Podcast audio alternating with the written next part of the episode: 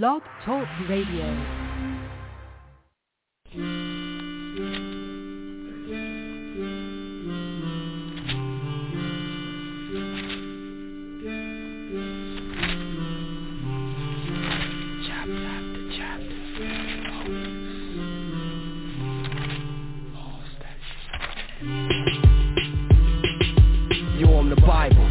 Word, biblios, many books, taken through the ages, ageless, timeless, prophets, apostles, epistles, the gospel, the righteous, the hostile, the woeful, the wonderful. On the Sabbath days or on Sundays, it's easy to find me. It's most likely up in your churches where I might be. It's millions over this earth who would tell you that they like me, but realistically, half of them take what I say lightly. Yo, they just push me off the table like they don't need me. Uh-huh. Look me in my face like they don't see me.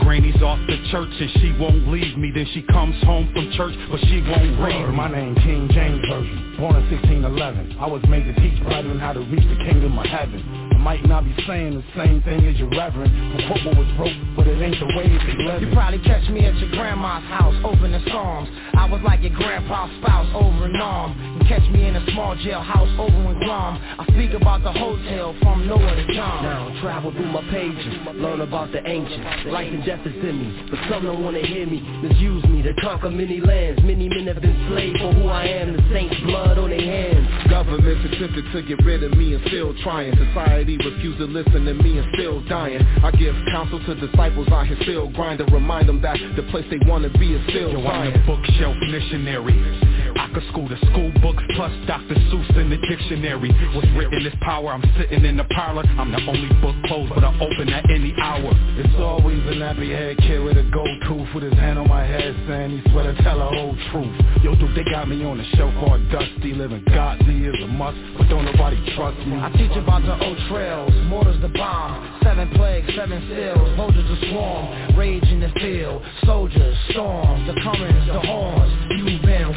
A lot of preachers want me on their team just to make a profit When all I want to do is give you words of the sacred prophets So my creators can see believers making progress. I warn them of the dangers in loving material objects. Open me up, pray to the God of all men The God of Jacob, Isaac, the God of Abraham. May open up his plan why he came as a man. Got twelve and spread his truth to every nation through the land. Yo, we kicked it, you was once sober. But you won't show my name, cause when your friends came, you keep turning my front over. What's this on my back? Use me as a cup coaster, come closer, let me do my job like I'm supposed Yo, bro, to. it's 66 books in me, good and plenty. But up north they rip out pages to puff Cincy. But the saints study intensely, cause it's riches in me. But to the wicked I ain't worth a And you can run around wildin', looking in the sky Or you can read me, choose life or die Who's right but I, man, a tooth for an eye The waters broke loose, now the fire's gonna fry I'm the Bible. the Bible. I hold the keys to survival I'm here to strengthen God's saints and the warners I'm the Bible. the Bible. I'm telling you stop serving these idols Ain't no other God the Lord holding that title I'm the Bible. the Bible. Original holy scrolls come for lonely souls with the oracles of the moral I'm the Bible. the Bible. I'm trying to save many men, but any who pretend His kingdom they won't be getting there. I'm the number one selling book of all time. I done made billions, but if the people don't understand, I ain't happy. So come get with me, sit with me, and I'ma show you mysteries.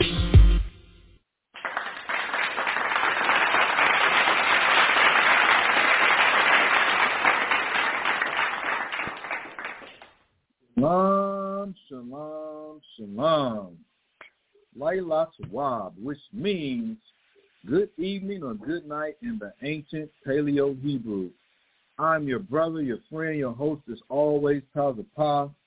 And welcome, y'all. Welcome to the show. Welcome to another edition of Bible Talk and Tazapa Tuesdays, man. I want to send shouts out to all our affiliated schools, the brothers here in San Antonio, uh, the brother Kazakia up in uh, VA, which I rapped with the brother today, man. Me, me, me and him had a very extensive conversation, a good conversation. It's always good to talk to the brother. Um, he's a little under the weather right now. Threw out his back again. You know, he still think he baby Air Jordan or something. but uh, y'all send some prayers up for the brother. He can hurry up and get back on his feet and get uh get back to the work. As a matter of fact, he hasn't stopped the work, but just to get him back healthy, man, get him back feeling like himself again. I'm asking to please y'all send some prayers up for the brother Kazakia out there in VA. as well as all as all the brothers out there doing their thing in VA building. Uh, shouts out to Zod Nala up in Rochester, uh, who, Lord willing, I should be uh, graced with his presence uh, this upcoming weekend as we roll out to the um, Hebrew Summit that's going down in Tampa, Florida, y'all. Uh, if you don't know, now you know. Mashaba uh, plugged it a couple times, but y'all should know this by now. Anyway, uh, shouts out to those brothers. Shouts out to uh. Also, I'll be seeing this weekend, Lord willing. And the brothers down in H-Town who will be traveling with us, y'all. So just um, put us in your prayers, man, for safe travels, for uh, Godspeed, uh, that we have a, a good trip, uh, a good drive. It's quite a drive. I believe it's like uh, maybe 15 hours. Uh, but we're going to get her done, man. The air the airplane tickets were too pricey, so you know we're doing it the old-fashioned way. We driving. Uh, shouts out to the brothers out in ABQ, the brother Ice and the, and the crew, uh, that as well. Shouts out to our brothers and sisters out in California, Canada, um, Atlanta, and shouts out to uh, the brother Kawakab down in Guatemala. Um, man, I got quite a bit to unpack, man. So let me go ahead and jump into it, y'all. If it's your first time tuning into the show, I do about an hour of current events, news, uh, before I get into the topic uh, and talks about soapbox, and I definitely am going to be on my soapbox, y'all. So just a heads up. Uh, Matthew chapter six and verse nine. After this manner, therefore, pray ye, Our Father, which art in heaven, hallowed be thy name. Thy kingdom come. Thy will be done in earth as it is in heaven. Give us this day our daily bread, and forgive us of our debts as we forgive our debtors. And lead us not into temptation, but deliver us from evil. For thine is the kingdom and the power and the glory forever. Amen. It's the prayer we need to be sending up on a daily so we can get the hell on up out of this demonic place, man. It is Psalms chapter 118, verse 24, and it reads, This is the day which the Lord had made. We will rejoice and be glad in it. So, good or bad, happy or sad, the Most High brought you to He'll bring you through it, and you'll come out better on the other side because of it. Please believe me. All right, y'all. So it's a lot going on, and I'm sure, well, I'm not sure, but maybe y'all didn't heard about this madness right here. All right, y'all. This one is from AP. Huh? I guess it's the Associated Press. It says AP fact check. Man, these people. Let me just read it. I'm, I'm about to unpack it. Fact-focused discovery of a tunnel at Chabad Synagogue spurs false claims and conspiracy theories. So if y'all haven't heard about the tunnel that was found in the synagogue in New York, this is them doing damage control, saying that the tunnel found it spurs false claims and conspiracy theories. Conspiracy theories, my you know what. It is what it is. Hey, what they say? What's the old saying? Walk like a duck, quack like a duck. It's a duck. It says news of brawl between police and worshipers on Monday over secret underground tunnel. So this is from January 11, 2024, y'all, a couple weeks ago. I didn't touch on it initially. I knew about it, but I was waiting to get more information before I investigated and unpacked the story. Anyway, it said uh, with posts spreading blameless claims about the passage, many laced with anti-Semitism. Y'all know this is the magic word for back up off of us, right? Whenever the small heads get into something or they do something to piss somebody off or somebody pisses them off, the catchphrase, phrase, the back the F up off of us word is always anti-Semitism. As soon as people hear that word, they just run away. That's the boogeyman word. Mm-hmm. Anyway, it says that the claims that this tunnel was used for uh, sex, sexual purposes is false. Well, I got a question for y'all. What was the purpose of the tunnel then, if it wasn't for sex trafficking? i w- I'm dying to know. Now, in this article, they're going to.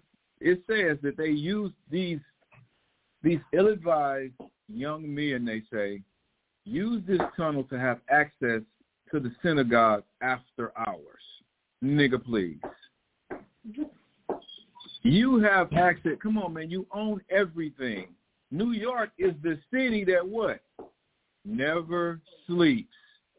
So it ain't like you could have went to the synagogue any old time. Y'all got keys to the damn thing more than likely. Come on, man, stop. This is how ignorant they've done people down to, to where they, they believe you can tell people, the general public, anything and they'll listen to it, hook, line, and sinker.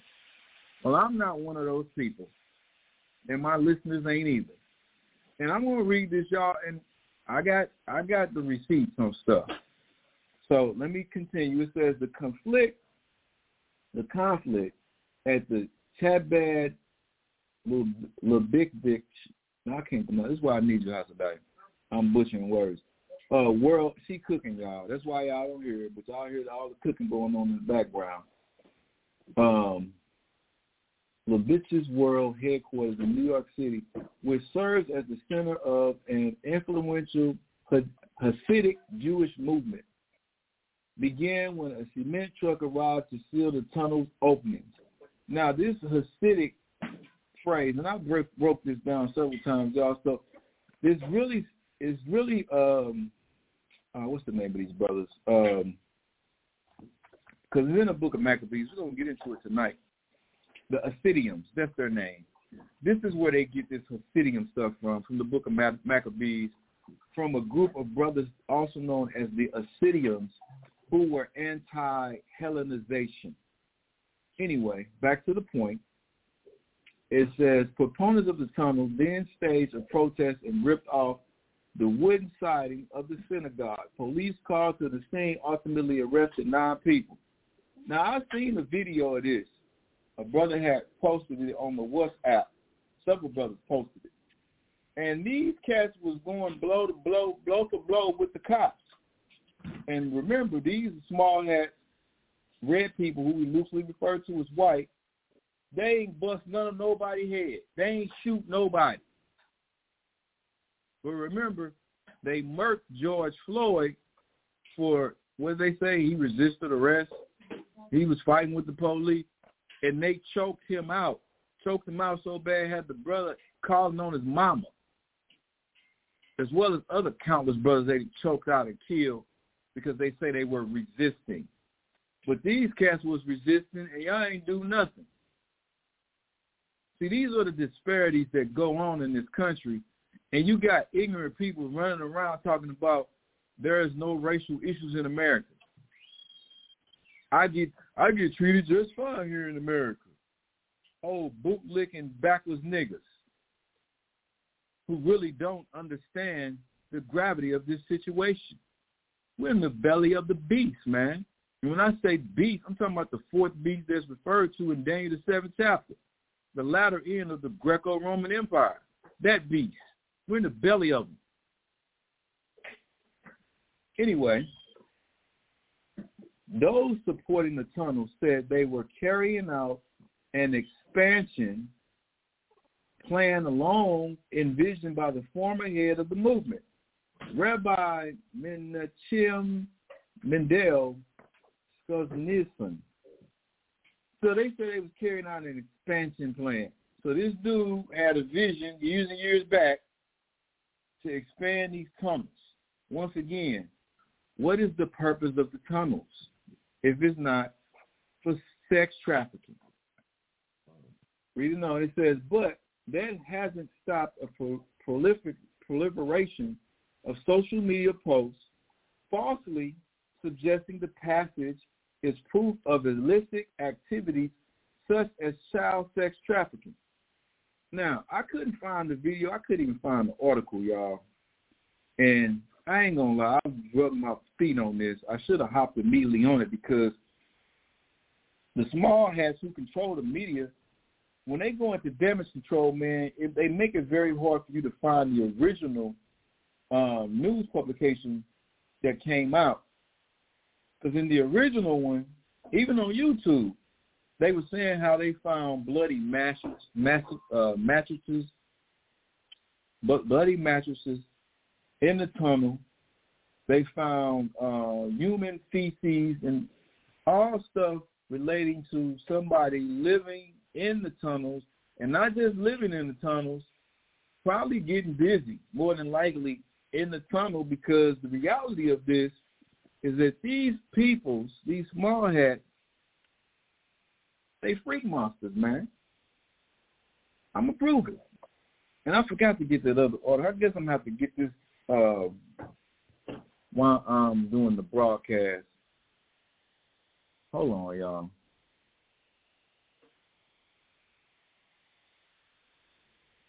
Bear with me.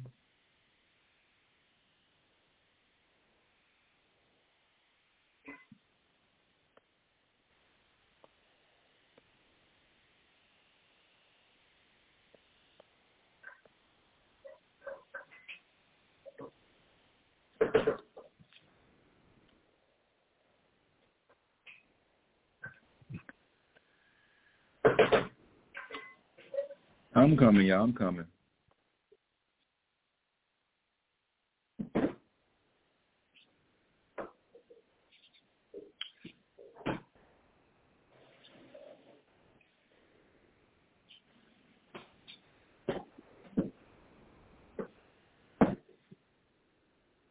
Okay. How they do it though? All right, I might have to double back on that, y'all. Okay, I'm sorry, y'all. Let me jump back over here. It says, uh, I'm finished reading this article too about the sex tunnel. It says this entire episode is immensely painful for us, the Jewish community at large, and all decent people. It's, I'm not decent people though. Rabbi Moti Slugus, Sluxon, a spokesman for uh, Chabad, Chabad, told the Associated Press he also noted that the sensationalism and errors in the media have provided fodder to these individuals who are trolling online. So somebody's trolling just because they're bringing out the truth about y'all freak monsters. Here's a closer look at the facts. Claim the tunnel is connected to a local children's museum. So these they say that these are the facts. People were saying that this tunnel was uh, connected to a local children's museum. Now watch this. It says the facts. The tunnel does not connect to the Jewish Children's Museum, which is located across the street from Chabad's headquarters. If the Children's Museum is right across the street, why would they need to connect it? I'm just saying they could just walk the kids across the street if they wanted to. But it probably more than likely did connect. Remember, this is damage control. So they denying all these accusations. Because a children's museum would be a great place, if I'm a freak monster, to pick up kids to have intercourse with. It says commonly referred to as a 770, a nod to address, a nod to the address of the complex original building the Chabad headquarters now encompasses multiple adjacent structures in the Crown Heights section of Brooklyn. The pass- passageway is believed to have started in the basement of an empty apartment building being be- behind the headquarters, snaking under a series of offices and lecture halls before eventually connecting to the synagogue. Sealson says, butcher this dude's name, yeah. The New York City Department of Buildings investigation found a tunnel located beneath the headquarters that was 60 feet, 18.3 meters long, and 8 feet, 2.4 meters wide. It extended under several buildings in the vicinity, connecting between openings cut into basement walls. So this this tunnel was connecting to other places in New York in this neighborhood. It was other reports that I heard on YouTube where people were complaining because they said they would hear uh, Yiddish being spoken all hours of the night coming from the basement or coming from beneath their apartment.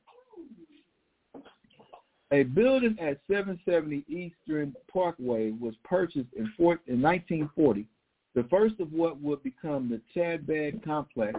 Its upper floor served as a, a home for Bag's sixth Rebbe spiritual leader, while the first floor housed offices and the main synagogue for the movement, according to Chad website. Starting in the 1960s, excuse me, the headquarters expanded into an apartment building next door at 784-788 Eastern Parkway. The main synagogue, where Monday's brawl took place, was moved from the original building to the basement of this structure. A smaller synagogue remains in use at 770 Eastern Parkway. Another building on the original structure's west side at 760 Eastern Parkway is now a Chabad library. The complex is a deeply rev- revered Jewish site, especially within the Chabad movement. It receives thousands of visitors each year, including international students and religious leaders.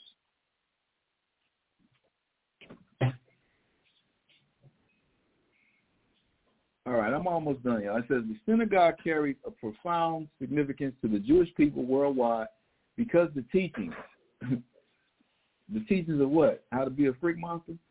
Anyway, it says the Torah teachings that in, from it have impacted and transformed the Jewish community and society at large in a positive way.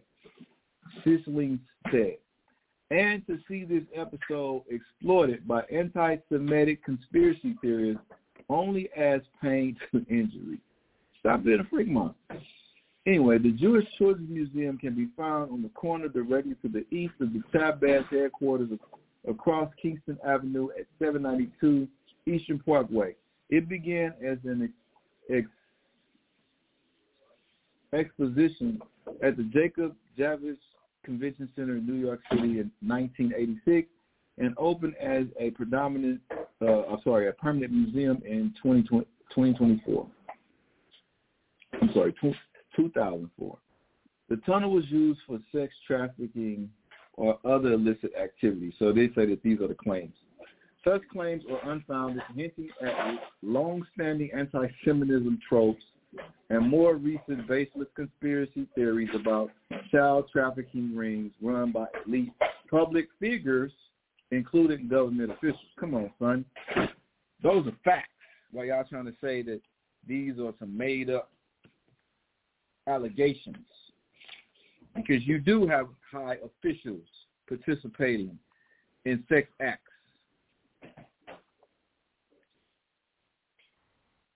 All right, let me jump over to this one. Oh, wow. It appears I might have a reader, y'all. I might have a reader. Arakaya's in the building has decided to grace us with her presence. Uh, where I want to go next. Hold on, y'all. Get it together. Oh, it's right here. This one right here. Now, this is an old article from CBS News. So, Arkaya, read this for me, man. Give me that. Give me that. Give me that. This is how you scroll down right there. You got to read loud.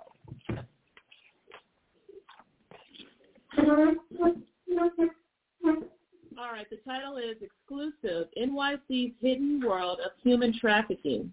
Give them the date. The date on this is December 7th, 2010, and this is from CBSNews.com. So many foreigners dream of coming to New York City and living a life of freedom. Coming where? To New York City. So this is based in New York. This is a New York story, y'all. Read. But for the thousands of victims of human trafficking who are held here against their will, life is a living hell instead. So there is human trafficking going on in New York City. Hmm. Wouldn't you know? Wouldn't you know? And they said that the, that the tunnel that was found in the synagogue was coming up under under false fire for uh, sex trafficking. You know. CBS 2's Rob Morrison has the exclusive story of Eliza's abuse and escape. Eliza, quote unquote, is 24 and hiding and scared for her life. I'm just scared of going out every single day, she told Morrison. Several weeks ago, she says she escaped from the man who enslaved her for years, forcing her to work at an underground sex club in Lower Manhattan. Where was it at? Lower Manhattan. Y'all see this, right? If y'all haven't seen it, please do so. The movie The Sound of Freedom. Go check the movie out. After check the movie out, go online and research the commotion and the um, the uh, what's the word I'm looking for? The chaos surrounding of surrounded by the movie. It was certain people that wanted to protest this movie and didn't want the movie to come out. You had Denzel Washington speaking in favor of the movie, and I believe uh, Mel Gibson and other actors were supporting this movie and asking other people to support it. But go check that movie out, y'all. This child trafficking, sex trafficking thing does exist. It is real. That man, her husband, threatened her with death if she ever left. He said, quote, nobody knows if you're going to die. Nobody knows if you die because you don't have any people, Eliza said. She said they met in the Philippines when she was just 19, and he charmed her into thinking he was an American businessman who had fallen madly in love with her. She thought it was a dream come true when he proposed marriage. Now, I have to admit the irony of this. I read this article, and I was like, huh? It's usually the Filipino chicks conning white boys to marry them and get them out of the Philippines. You know, that mail order bride stuff they be doing. But now, they just do some salt in the game. Like, what part of the game is this? We don't? Yes, he's good for pretending to be good guy, Eliza said. But she said as soon as she got out of her country, the physical abuse started, and she quickly learned his business was sex and online pornography. After beating on me, he said, this is what's going to happen to you if you argue with me and you can't do anything. I have your papers and passport. You can't go anywhere, she said. Her attorney said it was all part of his calculated plan to dupe her and then control her.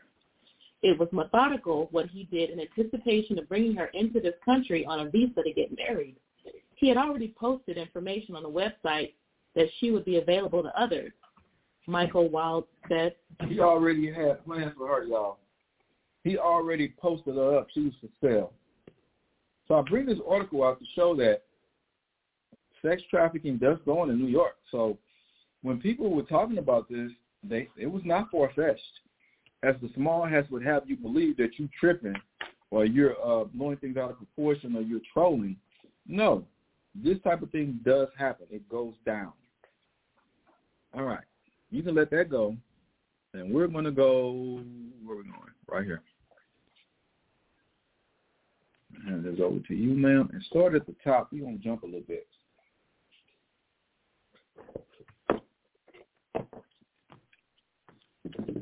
All right, so this is the Wikipedia page on Harvey Weinstein. Freak monster. So Harvey Weinstein is an American former film producer and convicted sex offender. In 1979, Weinstein and his brother Bob Weinstein co-founded the entertainment company Miramax, which produced several successful independent films including Sex, Lies, and Videotape, The Crying Game, Pulp Fiction, Heavenly Creatures, Flirting with Disaster, and Shakespeare in Love. Hulk, the Crying Game. Was that the one with Forest Whitaker? And he was um he was messing with a man he thought was a woman. I think that was Forest Whitaker. Look it up real quick. What they say? Life imitates art, or vice versa. yeah, the film explores themes of race, sex, nationality, and sexuality against the backdrop of the troubles in Northern Ireland. Forest Whitaker, right? Yes, he's in that. That's what I thought. They was telling on themselves. The water lobby, All right, reading on in the article. Weinstein wanted to uh, Oh, you know what? And Pulp Fiction. Mm-hmm. And Pulp Fiction had that highly um that BDSM scene or whatever. Which one? Oh yeah, the bondage scene. Oh, the bond, the bondage scene and the homosexual scene when uh Ving Rhames took it up the butt, and people wondering why he's still on the Arby's commercials. Hmm, the gimp. why he got why he booked the Arby commercials now and been doing it for quite a number of years. And remember, he was on that in that movie um, Holiday. What was the name of that damn movie? He was dressed up like a woman. He was a punk. Holiday Love. It was a Christmas movie. Come on, Labia. Holiday Heart. Holiday Heart. Makes you want to go back and revisit that Katt Williams interview, right? Hey, brother, on to something. He knows some things. All right, read on. Weinstein won an Academy Award for producing Shakespeare in Love and also won seven Tony Awards for plays and musicals, including The Producers, Billy Elliot the Musical, and August, Osage County. Now jump down to, uh, what does it say, early life? That's where I am now. What did it say? Um, you want me to go into his background? Yeah. Okay. So Weinstein was born on March 19th of 52 in the Flushing neighborhood of Queens, New York, to mm-hmm. Diamond Cutter Max Weinstein and his wife Miriam. His family is Jewish. His family is what? Jewish. His family is what? Jewish. Freak monsters. This is in these people's nature. That's what I'm trying to show. That's what I'm trying attempting to bring out. It's in their nature. What was his father's trade? A diamond cutter. Diamond cutter. These people are often rich as hell. Very wealthy. I ain't gonna say rich. There's a difference between rich and wealth. They they're very wealthy, and we know that with wealth comes power, and with power comes immense power. Go ahead. His family is Jewish, and his maternal grandparents immigrated to the United States from Poland. Mm-hmm. He grew up with his younger brother Bob in a housing co-op named Electchester in North uh, New York City. Oh, Bob. Let's read about Bob. Go to that article that it says Vox, that yellow one. Let's see what's going on with old Bob uh, Weinstein. Okay, so this is Vox.com. Give me the date. Written October 17th of 2017. The title is Harvey Weinstein's brother Bob is now facing his own sexual harassment allegations. You don't say. no kidding. He's a regular chip off the whole block. Showrunner Amanda Segel says Bob Weinstein sexually harassed her for several months in 2016.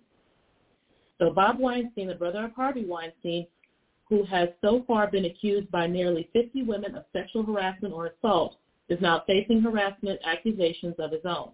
He got a body count too. Now, let's get your boy Jeff. Oh, Jeffrey. Right there. All right, so this is the Wikipedia page for Jeffrey Epstein. So we got the Weinsteins, and they they are small hats. Now let's read this. Jeffrey Edward Epstein, January 20th, 1953 through August the 10th of 2019, was an American financier and sex offender. Born and raised in New York City, Epstein began his professional life by teaching at the Dalton School despite lacking a college degree. He was also born in New York. Like the Weinstein brothers. Hmm. Is that a coincidence? That's where all of them be at, right? Read. After his dismissal from the school in 1976, he entered the banking and finance sector, working at Bear Stearns in various roles before starting his own firm. Epstein developed an elite social circle and procured many women and children whom he and his associates sexually abused. In 2005, police in Palm Beach, Florida began investigating Epstein after a parent reported that he had sexually abused her 14-year-old daughter. Did you, you already read, his early life? Um, yeah, read that. Okay. So Jeffrey Edward Epstein uh, was born on January 20th of 53 in the Brooklyn borough of the New of New York City. His parents, Pauline Paulina Stolofsky, were Jewish. Were what? Jewish. Oh. It's in their nature, y'all. I'm trying to tell you. All right, let's go to uh, the article up there. Says it's from the Independent.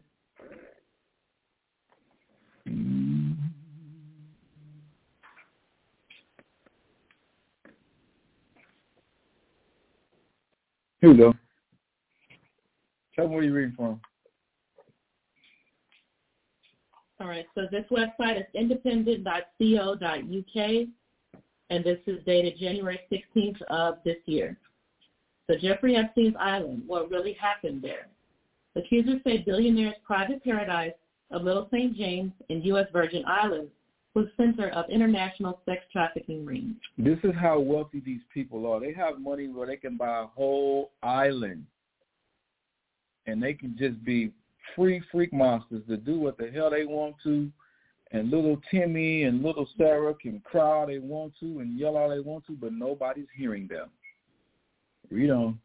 The guests to Epstein's Island came from across the world and from the highest ranks of society celebrities and scientists and members of royal families touching down in a private jet and then boarding a helicopter to the island.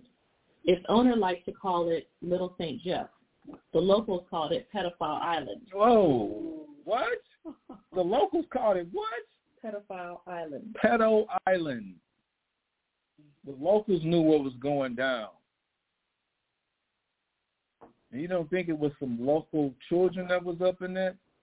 and they said this was the U.S. Virgin Islands. So our little Benjamite brothers and little Benjamite sisters. You know. But what is the truth about Little St. James? The 75-acre private paradise in the U.S. Virgin Islands that billionaire sex offender Jeffrey Epstein once called home. A criminal complaint from the Attorney General of the U.S. Virgin Islands described it as, quote, the perfect hideaway and haven for trafficking young women and underage girls for sexual servitude, child abuse, and sexual assault. All right, that's his island. Now, let's go here. And I want you to, this is the part I want you to read.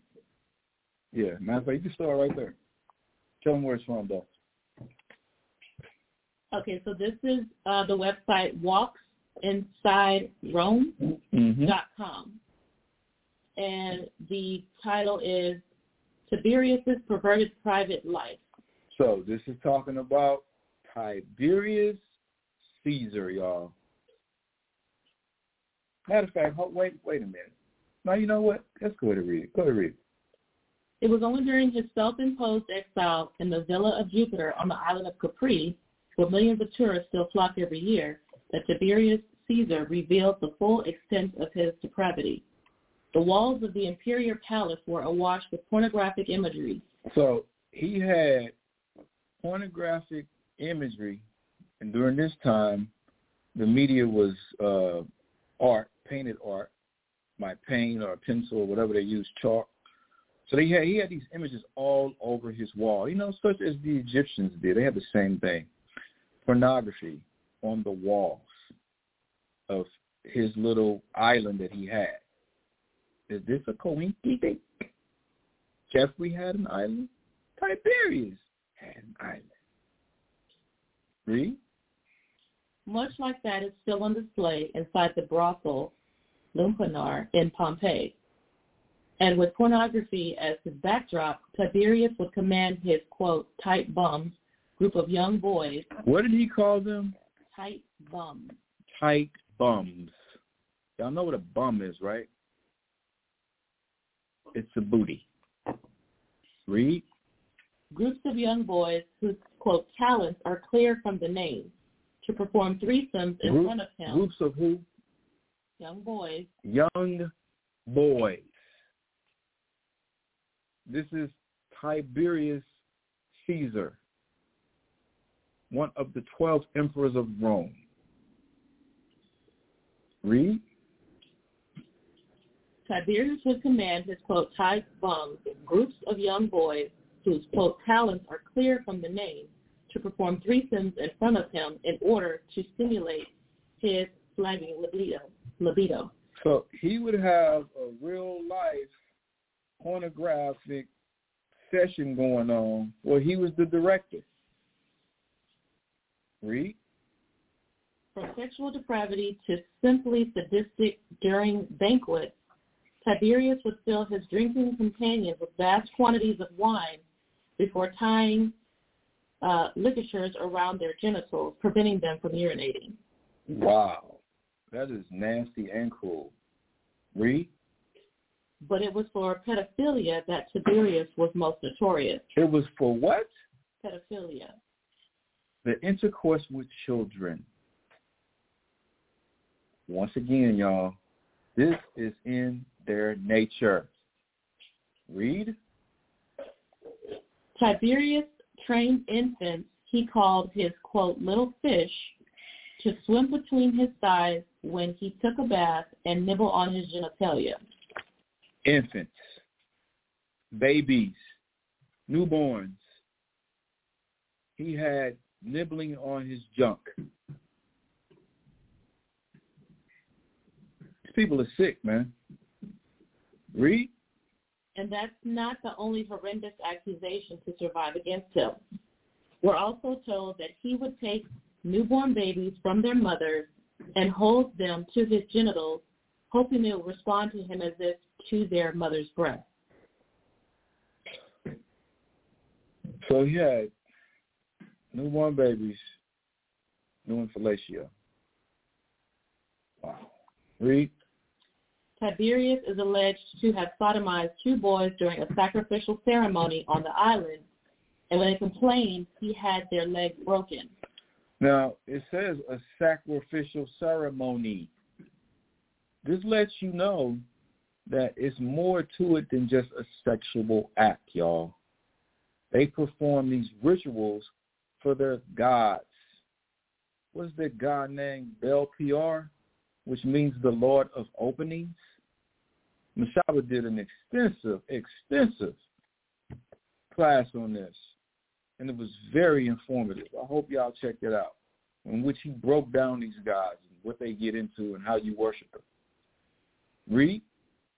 He also he also sexually assaulted aristocratic women, causing one woman, Mallonia, such trauma that she was driven to suicide. Wow. How, and you know it was sexual trauma.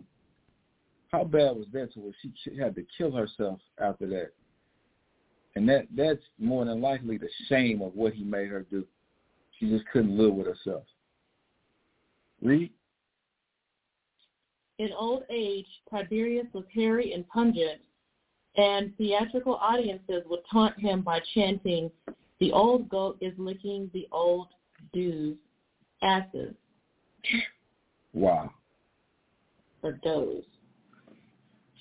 Given that in Latin the word for goat is pria, contemporary references to Tiberius' twisted pleasure palace on Capri as, quote, the old goat's garden is a pun that would have been lost on nobody. Ugh. Now, I don't know if it was him, but it was one of those Caesars that had a little boy, Israelite boy, that he dressed up like a woman and he castrated him and they said that he looked like his um, deceased wife. I don't know if it was him, or, my, or was it if or if it was another season.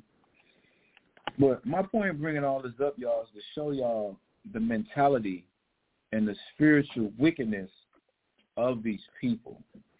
So let's get Hasadai, get um, Ecclesiasticus chapter eleven. I'm sorry, not chapter eleven, chapter one. Chapter one, we're gonna start at verse nine. Hold on for a second.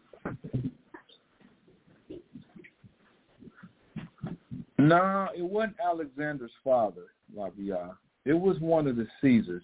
It might it may have been Tiberius. Matter of fact, before we get no, we don't get that. We don't get that anyway, House of. Um, let me find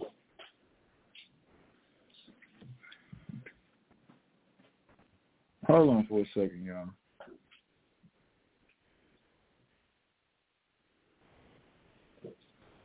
Here we go. I don't know if it says it in this article. We're going to get to it. Read this, there. No, no, I'm sorry. Ecclesiastes in the Bible. Ecclesiastes chapter 1. We're going to start at verse uh, 11. I'm sorry, verse 9.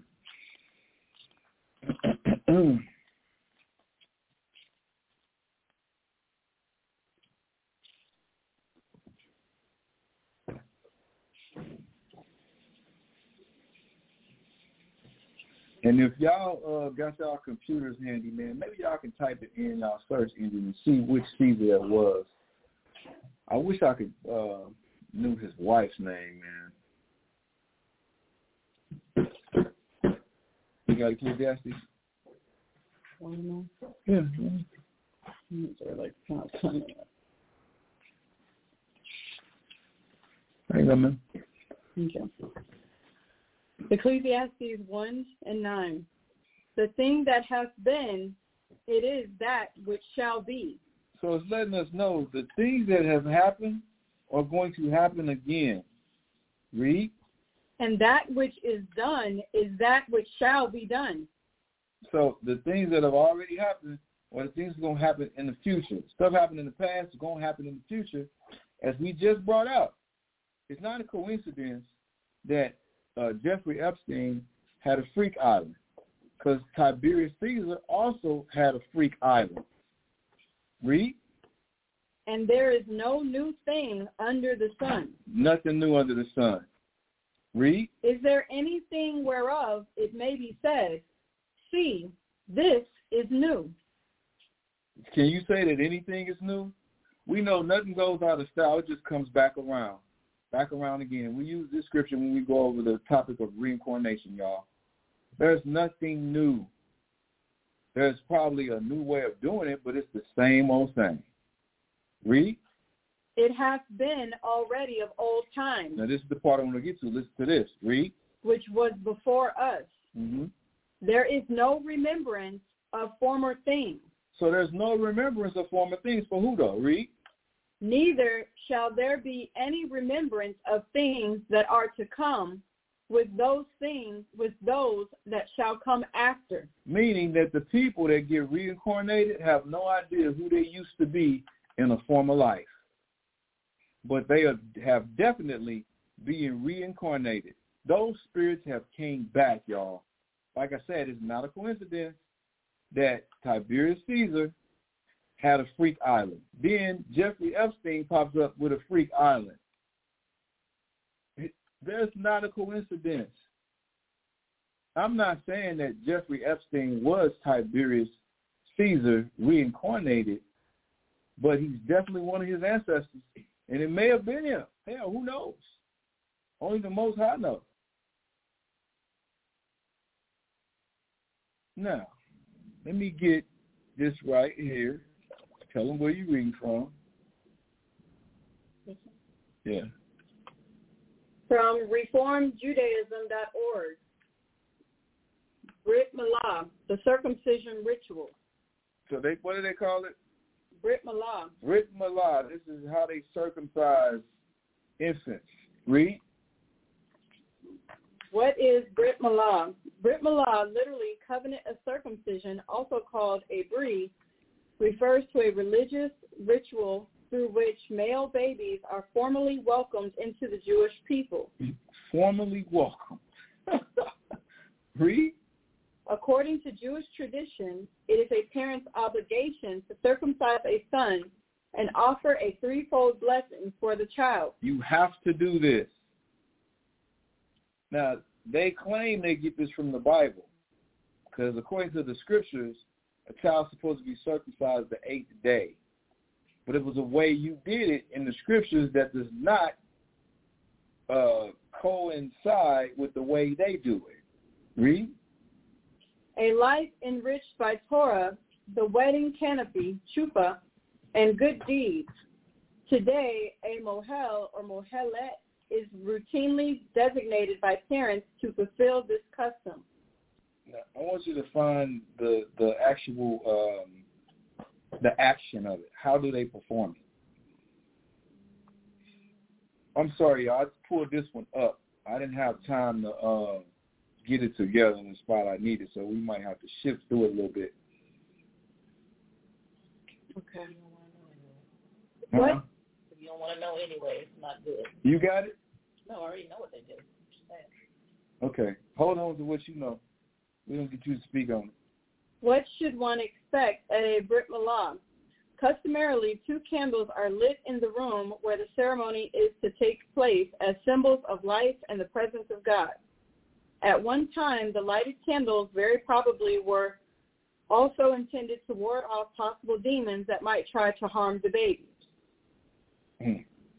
Jim, read on. The Kvaterin godmother takes the baby from the mother and brings it to the Kvater. The Kvater then enters the ch- with the child, and everyone stands and says, Baruch haba, blessed be he who comes.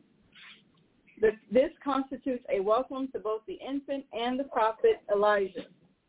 The father of the infant then recites a prescribed reading indicating his acceptance of the responsibility for bringing his son into the covenant, the Brit. The Kvater or Mohel places the baby on the special chair for Elijah, which has been prepared prior to the ceremony. The infant is then lifted from Elijah's chair and placed upon the knees of the sandak, while all others remain standing. The Mohel recites the following blessing, Baruch Atah Adonai, Eloheinu Melech Haolam Asher, Kitshanu B'mitzvotav V'tzvanu Al Hamalah. Sounds just like one of the people. Mm-mm. Blessed are you, Adonai, our God, ruler of the universe, who has sanctified us through your mitzvot and ordained circumcision. The Mohel performs the circumcision in three steps. Malah, the cutting of the foreskin, Kriyah, the removal of the underlying membrane, and Mitzvah, drawing the blood from the wound. Milah is traditionally performed with a knife. Today, many Mohalim use a special surgical clamp which facilitates the operation. During the circumcision, the father recites the following blessing. They don't get into it.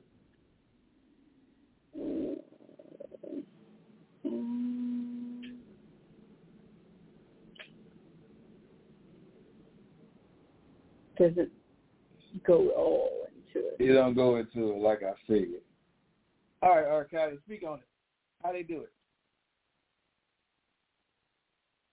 Basically, the rabbi of the Malah, whomever, Yes, we puts go. mouth on the baby's genitals and sucks. So I'll just read what I found. Oh, you found something? hmm Read. So when a baby is circumcised, some ritual Jewish circumcisers, Mohalim, do a practice called Metzah Baheh. I have no idea to pronounce that. Sorry. And that is when the Mohel uses their mouth to suck. You, they use a what? the Mohel uses their mouth Their mouth. Hold on. to suck blood They use a mouth to suck blood away from the baby's circumcision wound. from the baby's penis. So they basically give the baby his first BJ. Part of the circumcision ritual. It says after that, some babies can get an infection. No stuff. You putting your nasty, funky, salami breath, breath smelling on that boy penis. Freak monsters, man. Give me Revelations 3 and 9.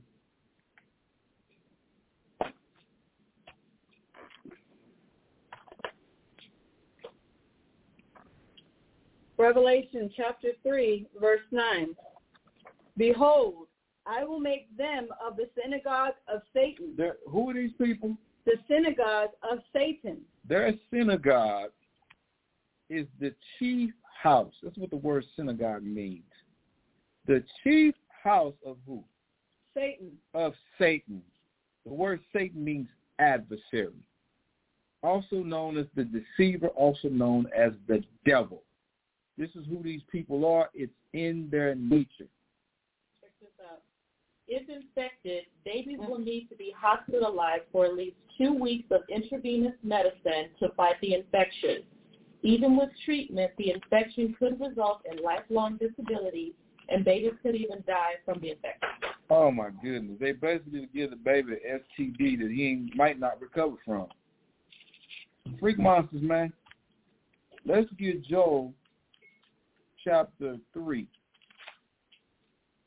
And let's start at verse 1.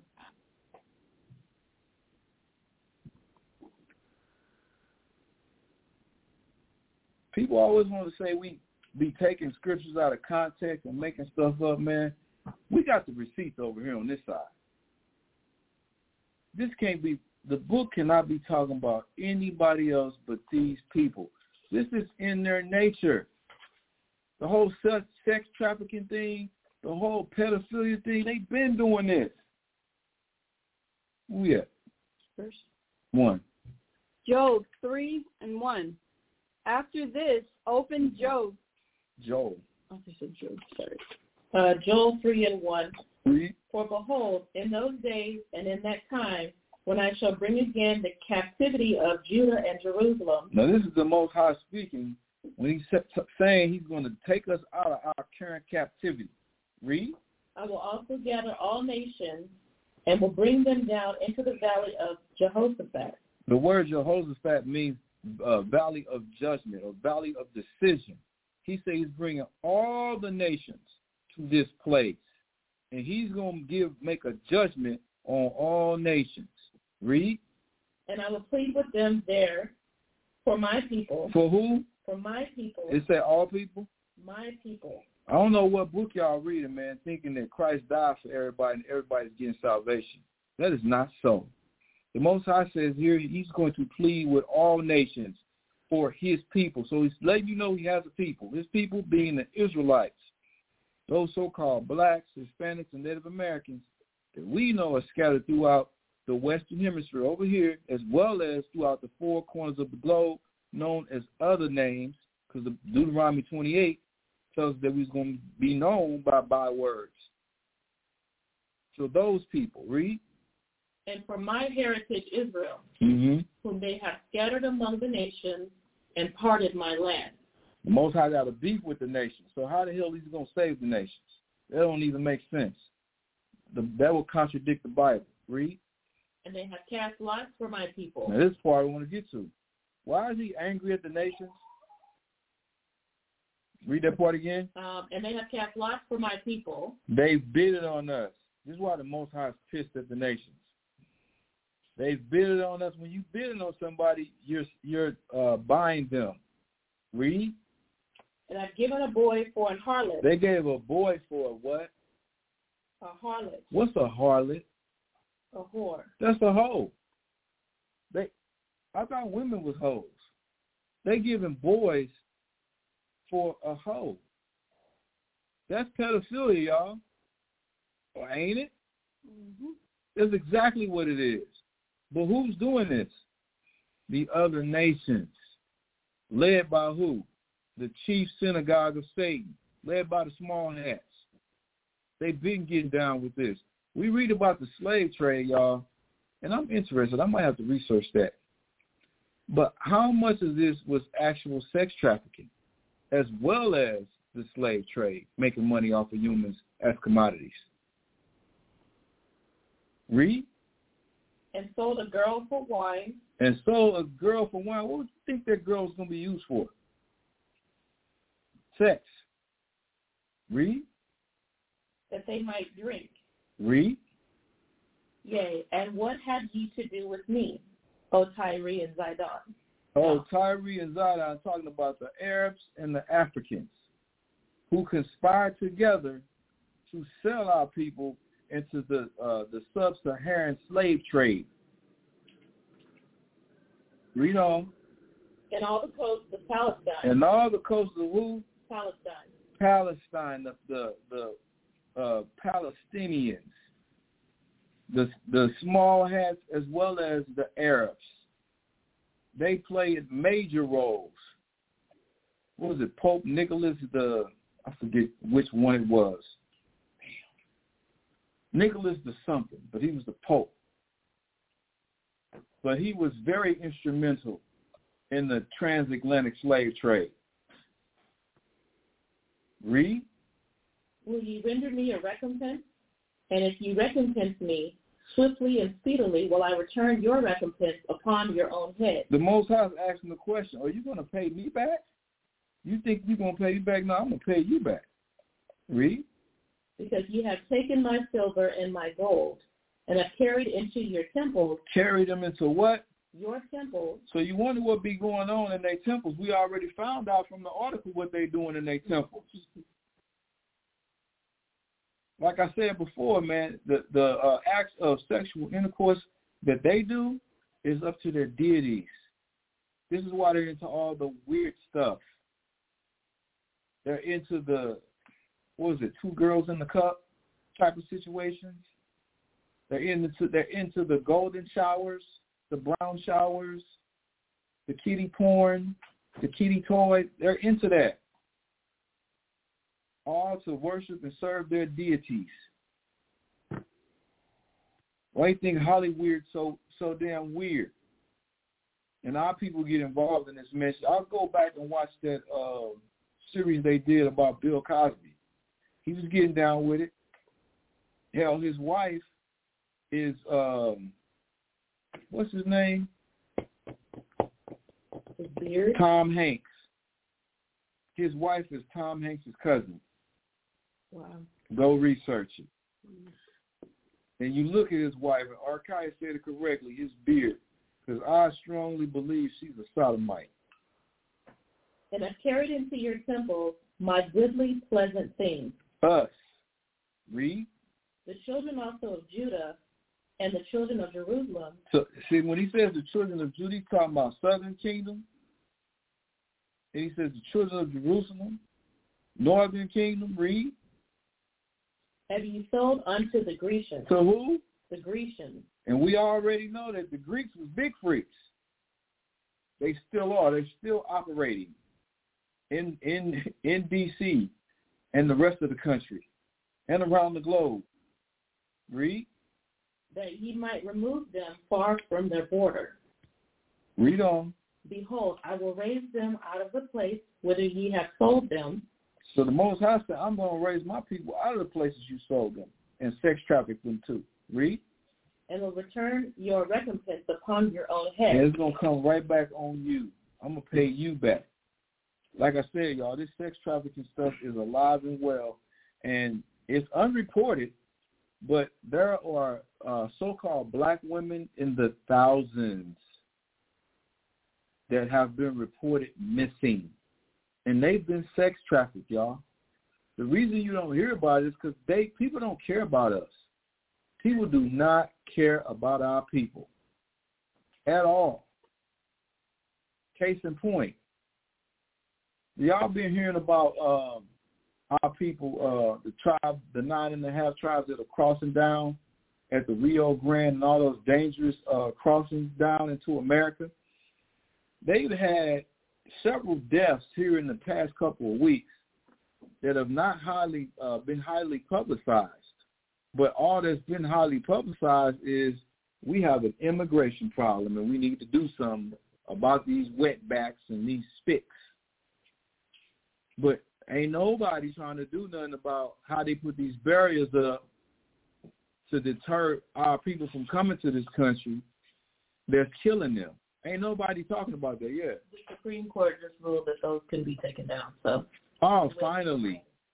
Rakataya Halaba Shem Yahweh But they they put those things up. But what are they doing for all the Chinese that are immig- uh, immigrating to America by way of uh, South and Central America? What are they doing about that? Ain't nobody. Y'all ain't heard about that, have y'all? There ain't, ain't no politician say, "Oh, we got a Chinese problem." The people y'all claim to not like, y'all went into a damn trade war. Matter of fact, y'all still uh, uh y'all still got embargoes on China, but they can come over here and nobody say nothing. Come over here and birthing centers in California to have their child counted as a U.S. citizen. Oh, really? Mm-hmm. But we got to fight for what they call it, DACA.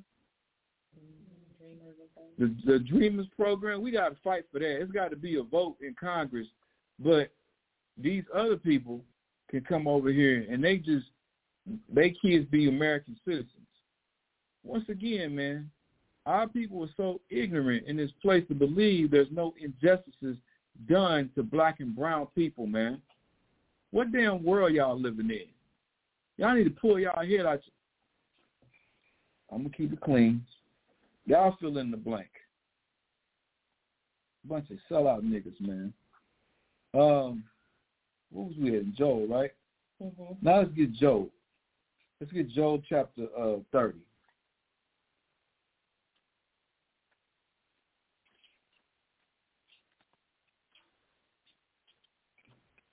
We're going to start at verse 1.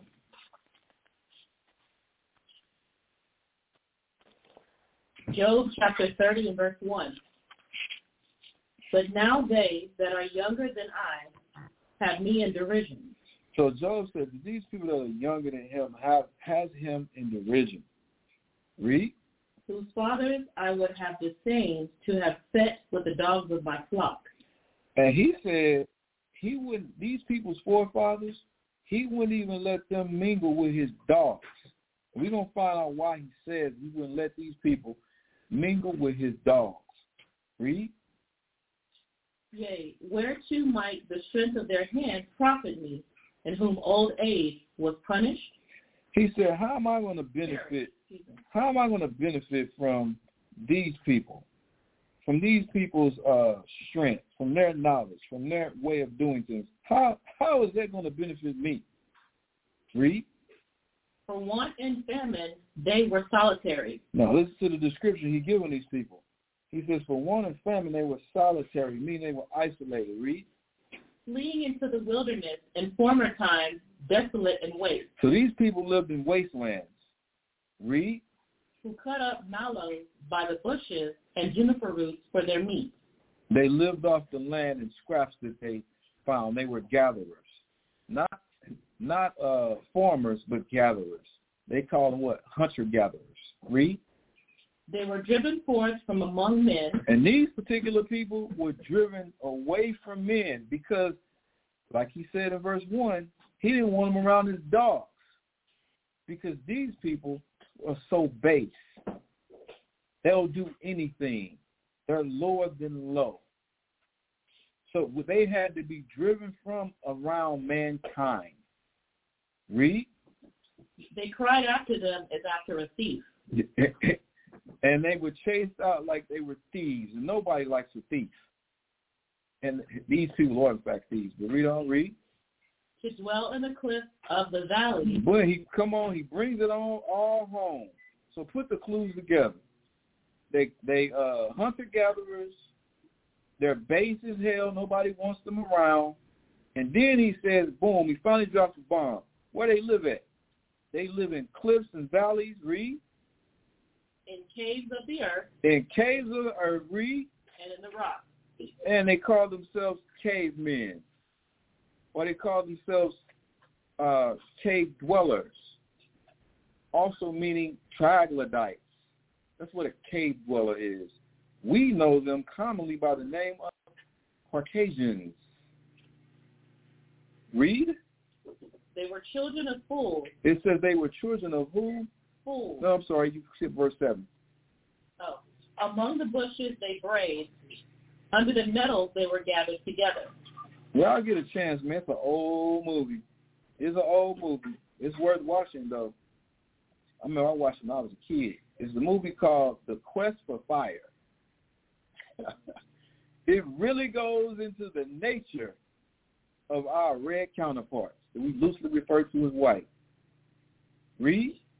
They were children of fools, yea, children of base men. Children of what kind of men? Base men. Look up the word base, please.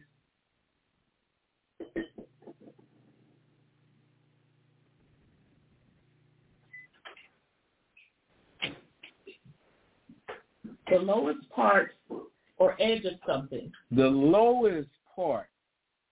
So when it says they were base men, it says they're the lowest of all men. They're the lowest of all people. What else? They were viler than the earth. Viler than the earth. Now, what else do you have for base?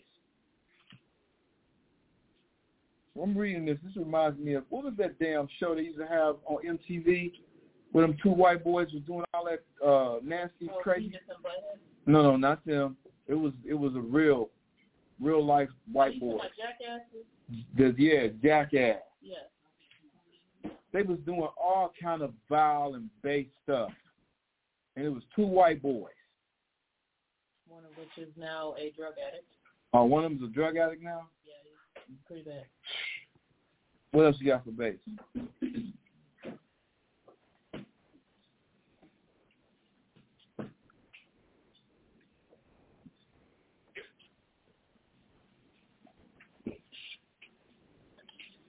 Okay, so we've got low in place, mean, vile, worthless, Ooh, of low station, ooh, without rank, dignity, or estimation among men, no dignity among men, um, of mean spirit, mean spirit, disingenuous, disingenuous. You know, they make contracts with you and break them. They come in peace, but they'll stab you in the back. Matter of fact, they stab you in the front. uh, low, without dignity or of sentiment. Read. I'm reading. Let me read the description now. Uh, go back to the scripture, verse 8. We're in Job chapter 30, verse 8. So they were children of fools, yeah, children of base men. They were viler than the earth. Viler than the earth. They're the lowest of the low. They're the scum of the earth. Nobody wants to be around these particular people. Come on, y'all. Put the clues together. There's only one group of people that fit the descriptions we read so far. Come on, man. Read. And now am I their song. And, Yeah. and now, and this is Job speaking. He said, now I'm their what? Now I am their song. They make songs about me. Any, many, miny, mo. Pick a nigga by his toe. Read. Yea, I am their byword. He says, now I'm they by by word. Now I'm the spick. Now I'm the uh, nigga. I'm the wetback. Now I'm the immigrant, the illegal alien, migrant worker, The savage. the savage. Didn't the Most High tell us, Deuteronomy 28, we were going to be known by bywords? Did you? your uncle's word, right? Tell them what UDs mean. undesirable. The undesirables. That's what we are now to them. Man, I lost my train of thought. Um. Oh yeah, people will say that ain't what it's talking about. They'll dispute, dispute, dispute. And I had to look this up, y'all. Y'all know that Job wrote this. The book of Job, according to two sources I brought up, was wrote during the time of the Persian Mede Empire. The sources I looked up said that the book of Job was written roughly around 540 BC, all the way up in between 540 BC until uh, the 600s BC. So Job was uh, during the time of the Persian Mede uh, captivity, which meant that Job was privy to this. Let's get Obadiah. We're going to start at verse 10. We're going to read verse 15. We probably going to read that much because I want to get into this topic.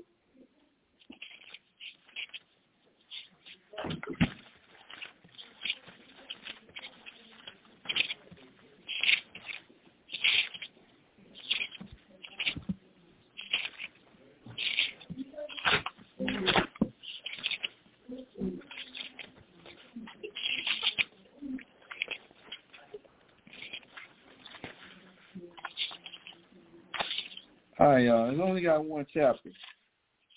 Obadiah is always that book people take a minute to get to. All right, um, where we at? Yeah, right. We love reading it. We always take a minute to get there. Where we at? Are we in verse 1? Uh, no. Uh, start verse 10. Verse 10. For thy violence against thy brother Jacob, shame shall come. Matter of fact, hold on, hold on. Start at verse, start at verse 8. Obadiah verse 8. Shall I not in that day, saith the Lord, even destroy the wise men out of Edom? Now, Edom is the so-called white man. Y'all can see Genesis 25th chapter, and you find you find out his birth, and it also gives uh, distinct characteristics on who he is this day and age. Read on. And understanding out of the mouth of Esau. Right. Same people, Edom, Esau. Uh, Esau is the father of Edomites. Read and thy mighty men, O Teman, shall be dismayed. Here it is, Teman again. Now, Teman was a city of trade, a chief capital city of trade. Esau uh, got uh, ownership or conquered, and he did a lot of trade at the city of Teman. Read. Shall be dismayed to the end that every one of of the mounts of Esau may be cut off by slaughter. Cut off by what? Slaughter. This is what's going to happen to these people. This is what the Most High has prepared for these people. And if, we read verse 1, but it says the vision of Obadiah. Now, these things haven't happened yet. Read. For thy violence against thy brother Jacob, shame shall cover thee. Now, Jacob and Esau were twins. This is what he's talking about. Because of the violence you did to Jacob, this is why I'm mad at you. This is why I'm going to cut you off. This is why your people are going to be slaughtered. Your nation is going to be destroyed. Read. And thou shalt be cut off forever. Forever, ever. No more bow-based, disgusting people on the planet. Read. In the days that thou stoodest on the other side, in the days that the stranger carried away captive his forces, and foreigners entered, entered into his gates, and cast lots upon Jerusalem, even thou wast as one of them. Now y'all can see Psalms chapter 137. I went over this tons of times, and you'll find out what it's talking about. But and, let me just let you know what it's talking about, y'all can go and get the proof. It's talking about when the Babylonians came and destroyed the first temple. Esau was with them, cheering them on, telling them to burn it, raze it, raze it to the foundation of the ground. Point in going here is to prove that Job was privy to this information, and he was very familiar with the Edomites. He knew that the Edomites helped the Babylonians destroy the first temple. This is why he's saying the stuff about them that he's saying in the book of Job, chapter 30. People act like, oh, is this this is some vision he just pulled up out his tail. No. He's speaking from experience dealing with these people and the knowledge of what happened. The knowledge of how they were with the Babylonians destroyed the first temple. Read. But thou shouldst not have looked on the day of thy brother in the day that he became a stranger Neither shouldest thou have rejoiced over the children of Judah in the day of their destruction. Neither shouldest thou have spoken proudly in the day of distress. Now, that's all I want to get from that. Y'all can go back and check the sources. So the um, Babylonian Empire came into power around 586 um, BC, and the Persian Mede came into power around 538 BC. And like I said, sources that I've read said that the book of Job was written anywhere between 540 BC to 600 BC. So he was very familiar with these people. In the book of Job, that, that Job chapter 30, he didn't just pull that out, out, his, out the crack of his butt. All right, y'all, we're going to take a, a quick break, and we're going to dive into the class entitled uh, Never Wax Pale, Feast of Lights, y'all, uh, part five. So we'll be right back on the other side of this break.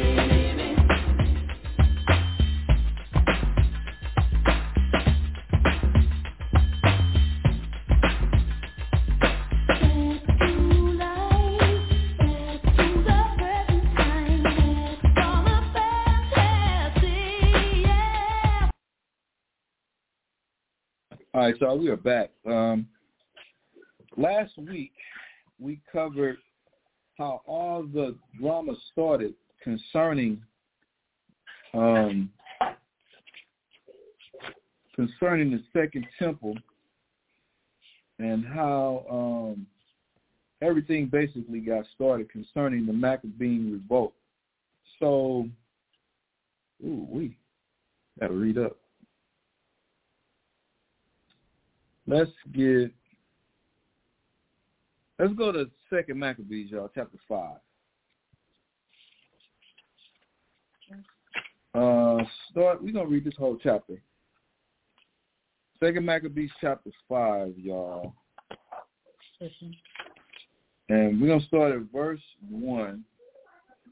Now, last week we covered how um, this cat Jason, Onias, is the high priest's brother, was uh, scheming to have the priesthood and had went so far as to offer money to get the priesthood um, from Antiochus, uh, and also how uh, he had let Antiochus's father know about the money that was in the temple and um, how he had sent Heliodorus to get to get the money, and uh, Heliodorus uh, uh, failed miserably because he was beaten by angels, and uh, he didn't succeed in the task to have um, Antiochus the fourth um, come and eventually get hold to that money. So that's how everything started. And as, as a matter of fact, did we go over that last week? I think it's in this chapter. Yeah, it's in this chapter. Let's just read. Second Maccabees chapter 5, verse 1. About the same time, Antiochus prepared his second voyage into Egypt. And then it happened that through all the city, for the space almost of 40 days, One second, Maccabees chapter 5. there were seen horsemen running in the air, in cloth of gold and armed with lances like a band of soldiers. And troops of horsemen in array, encountering and running one against another, with shaking of shields and multitude of pikes and drawing of swords and casting of darts and glittering of golden ornaments and harness of all sorts. Mm-hmm. Wherefore every man prayed that that apparition might turn to good. Now we were, we already went over this a couple classes ago about before things happen in the men uh, the realm of men, it happens in the spiritual world, and that's what it's describing here. Verse five. Now when there was gone forth a false rumor as though Antiochus had been dead, Jason took at the least a thousand men and suddenly made an assault upon the city. Now this is this is what I was alluding to. This cat Jason, this is the same cat that went to the king and asked for permission to build a gymnasium, and it's the same cat that instructed other Israelites to uncircumcise themselves when they was working out in the gym naked and sacrificing to Hercules, which is basically modern day bodybuilding, because the sacrifice of Hercules or the uh, worship of Hercules is all about the body. Hercules is a, a deity, and his statue was him of one uh, butt naked with a bunch of muscles, and I believe he carried like a, a club or something that he had on. But the way you worship him was you had to get naked and work out. And what is that but bodybuilding? So Jason implemented all of this as well as what he's what he's orchestrating right here in verse five. Read this again. Now when there was gone forth a false rumor as though Antiochus had been dead, Jason took at the least a thousand men and suddenly made an assault upon the city. And they that were upon the walls being put back and the city at length taken, Menelaus fled into the castle. But Jason slew his own citizens without mercy, not considering that to get the day of them of his own nation would be a most unhappy day for him, but thinking they had been his enemies and not his countrymen whom he conquered. Now, once again, y'all, Jason is an Israelite. He was killing his own people.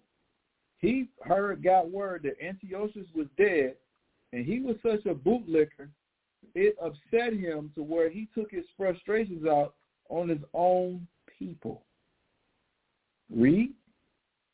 Howbeit, for all this he obtained not the principality, but at the last received shame for the reward of his treason, and fled again into the country of the Ammonites. So he went, go ahead. In the end, therefore, he had an unhappy return, being accused before Aretas, the king of the Arabians, fleeing from city to city, pursued of all men, hated as a forsaker of the laws, and being had in abomination as an open enemy of his country and countrymen, he was cast out into Egypt. And that that served him right. This this was the Most High's punishment. His and we might uh, use this term this day and age where we say, "Man, your ghetto pass is revoked." What does that mean? You can't come around black people no more. You ain't even black no more. Black people hate you. This is what happened to him. Read. Thus, he that had driven many out of their country perished in a strange land, retiring to the Lacedaemonians and thinking, Now, the Lacedaemonians are also known as the Spartans, and they were Israelites, y'all. We gon' we might touch on that in a later class. Read on. and thinking there to find succor by reason of his kindred. By reason of his what? Kindred. You see this? Kinfolks. Lacedaemonians, Israelites, same people. Kinfolks. Read. Now, now, even though they were uh, calling themselves Greek, but remember this was during the Hellenization time. Most is most Israelites was, shameless to say. Read. Verse 10, And he that had cast out many unburied had none, nor any solemn funerals at all, nor sepulchre with his fathers. He was buried unmarked grave. Good. Bastard. Read on. Now when this that was done came to the king's ear, he thought that Judea had revolted. So when Antiochus Epiphanes, which is the fourth, when he heard this, he thought that all the Israelites were revolting because it was such a commotion. Read.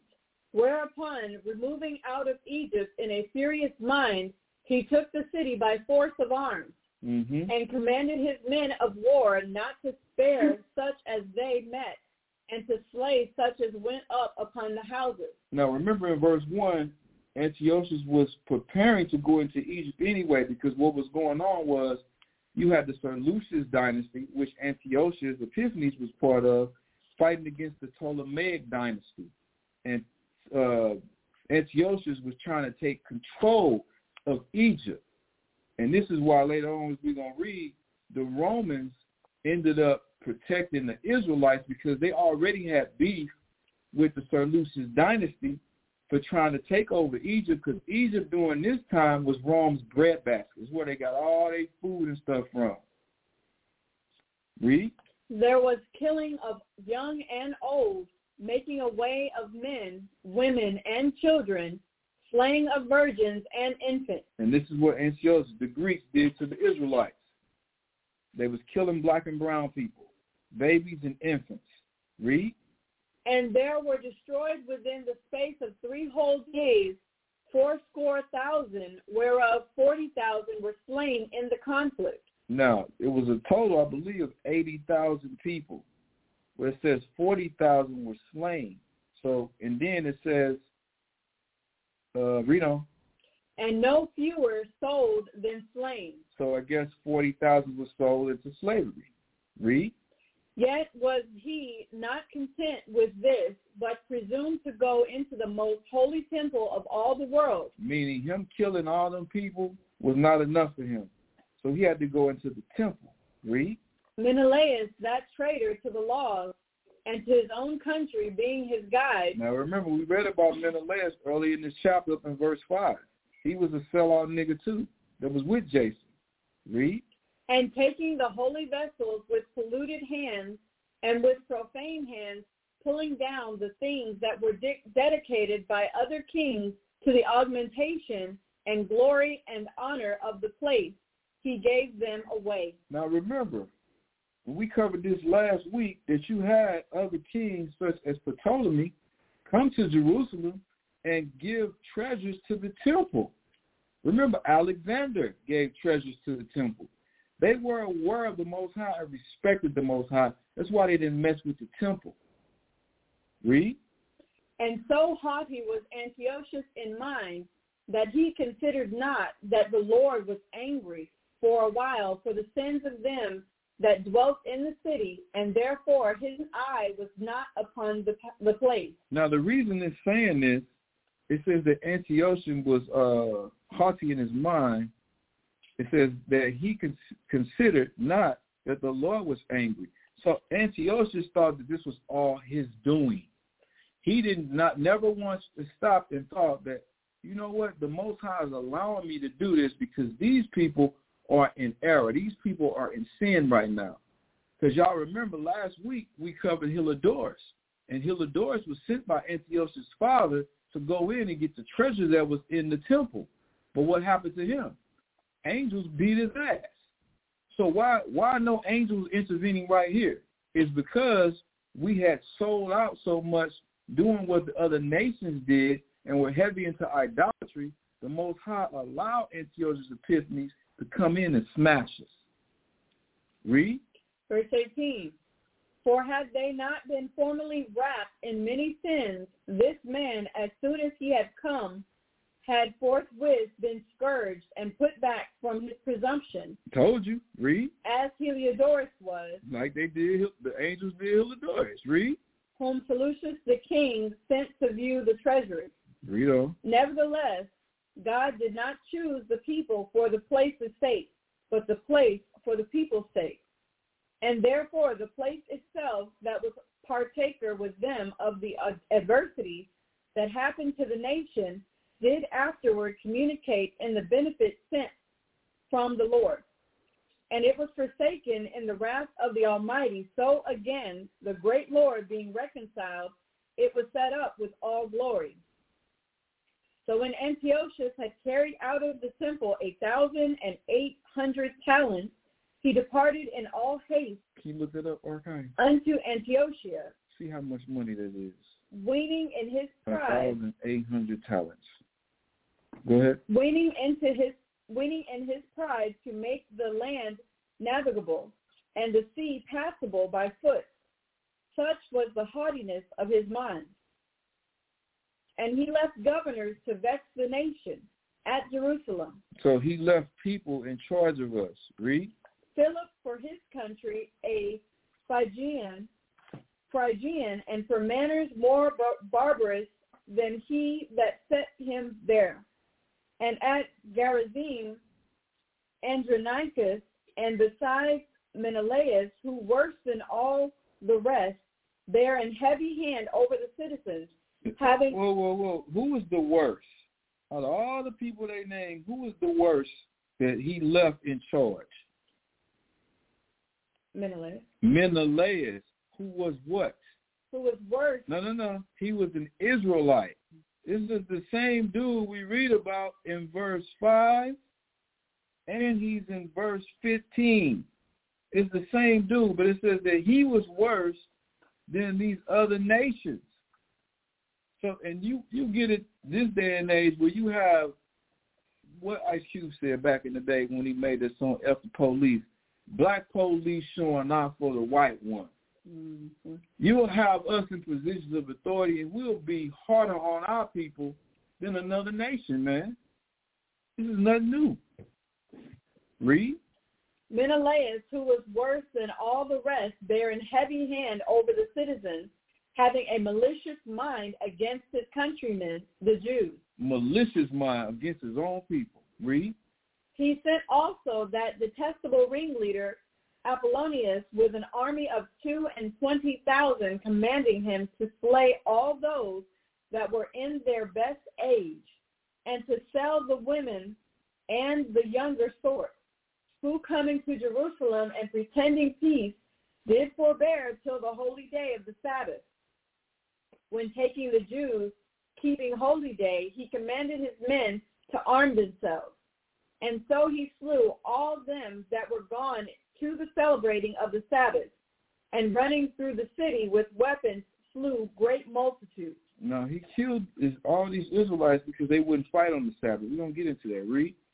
But Judas Maccabeus with nine others. Now, in enters Judas Maccabees. But we got we got to cover some other stuff before we can get to him. But we're gonna touch on him right here. Read. Or thereabout withdrew himself into the wilderness and lived in the mountains after the manner of beasts with his company, who fed on herbs continually, lest they should be partakers of the pollution. So this brother with a, a band of Israelites went into the mountains and they basically, or the wilderness, and they basically lived off the land.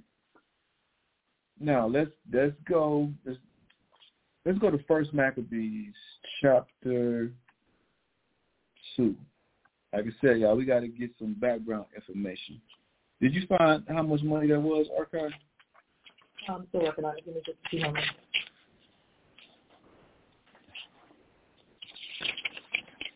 All right, we go to First Maccabees chapter two, and start at verse one. In those days arose Mattathias, the son of John, the son of Simeon, a priest of the sons of Joarib, from Jerusalem, and dwelt in Modin. All right, so it's talking about Mattathias, and it gives his lineage. Now we're going to uh, couple that with First Chronicles 24 and verse 1. And I need to see if I have this on here is it on my... Oh, man, I hope it... Let me see.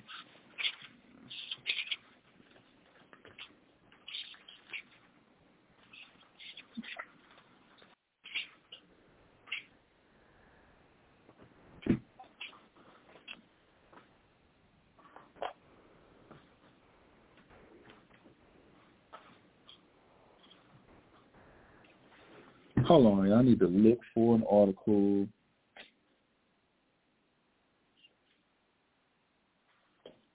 Oh, I got it. Let me stop tripping.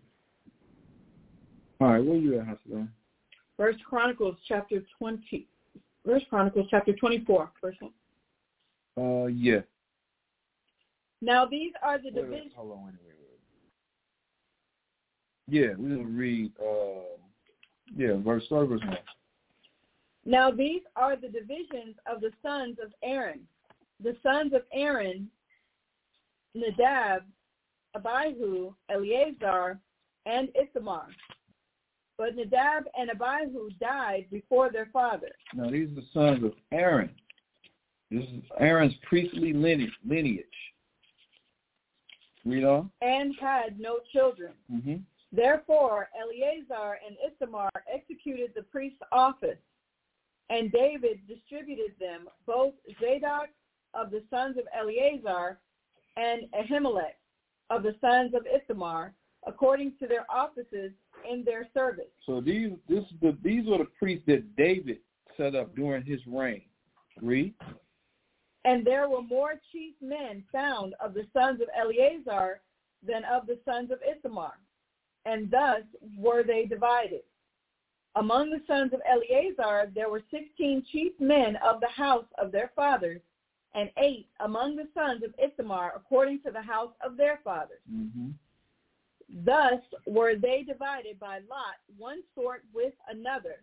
For the governors of the sanctuary and governors of the house of God were of the sons of Eleazar and of the sons of Ithamar. Mm-hmm. And Shemaiah, the son of Nethaniel, the scribe, one of the Levites, wrote them before the king and princes. And Zadok the priest and Ahimelech, the son of Abiathar, before the chief of the fathers of the priests and Levites, one principal household being taken for Eleazar and one taken for Ithamar. Now, verse 7 is the verse we want to key in on, y'all. I just wanted to read up to get some um, background information. Read. Now the first lot came forth to Jehoiarib, the second to Jedida- Jediah. Now, hold this and read uh, First Maccabees chapter 2 and verse 1 again.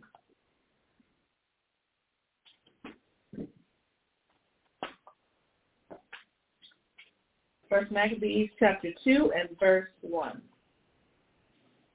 In those days arose Mattathias, the son of John, the son of Simeon, the priest of the son of Jorib, The priest of the son of who? Jorib, And that's the Job we just read about in First Chronicles chapter 24 and verse 7. This is the lineage that uh, Matthias Maccabees came from, y'all. I hope y'all see that. So he was a priest. All right, Kai, I want you to read this right here. Um, just the first paragraph. And you tell them where you're reading from.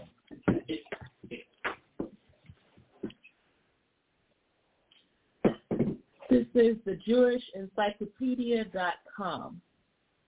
And you want me to read where? Just the first paragraph? Mm-hmm. The originator of the Maccabean Rebellion. His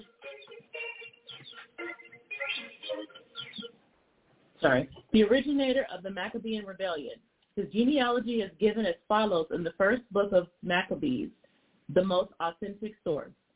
Mattathias, the son of John, the son of Simeon, a priest of the son of Jorib, from Jerusalem, and he dwelt at Modin. Josephus traces the genealogy back for one generation further, mentioning Hasmoneus after Simon. But as Hasmoneus should not be considered Mattathias' great-grandfather, but merely as a distant ancestor of the whole house. Now this, and this is where we get the term Hasmonean dynasty from, y'all. Keep that in mind. We're going to cover the Hasmonean dynasty. But it's letting you know where the name came from. So it came from an ancestor of his and not necessarily a close uh, this a close relative and ancestor. Read. Since only so is it comprehensible why both Greek and rabbinical sources of the following period call the whole house that of the Hasmoneans. The fact, moreover, that the names John and Simeon reoccur in the family in the very next generation after Mattathias, which the name Hasmoneus is not found in historic times, is a proof that the first bearer of this name belongs to antiquity. Is that it? And that uh, name is actually Simon. And that's where Simon Maccabees got his name from, one is from his ancestors. So let's go, uh, let's get to Josephus now. Page 324, which would be book 12, paragraph 1. Page 324, you got the blue book, y'all. Um, paragraph 1. Chapter six. Hmm? Chapter six, paragraph one. Yeah, that's the one. Okay. Chapter six. How upon Antiochus's prohibition to the Jews to make use of the laws of their country, Mattathias, the son of Asmoneus, alone despised the king and overcame the generals of Antiochus's army, as also concerning the death of Mattathias and the succession of Judas. Now at this time there was one whose name was Mattathias, who dwelt at Modin, the son of John, the son of Simeon, the son of Asmoneus, a priest of the order of Joarib, and a citizen of Jerusalem. You just read all of that. Read. He had five sons, John, who was called Gaddis, and Simon, who was called Matthias, and Judas, who was called Maccabeus, and Eleazar, who was called Aran, and Jonathan, who was called Apphus. Now this Mattathias lamented to his children the sad state of their affairs and the ravage made in the city and the plundering of the temple and the, the calamities the multitude were under. He told them that it was better for them to die for the laws of their country than to live so ingloriously as they then did. So they wasn't down with Hellenization. They stood firm in the beliefs of the Most High and them knowing that they're Israelites. Read. But when those that were appointed by the king were come to Modin, that they might com- compel the Jews to do what they were commanded, and to enjoin those that were there to offer sacrifice, as the king had commanded, they desired that Mattathias, a person of the greatest character among them, both on other accounts and particularly on account of such a numerous and so deserving a family of children, would begin the sacrifice. So they wanted him to do it because he was a man of prestige.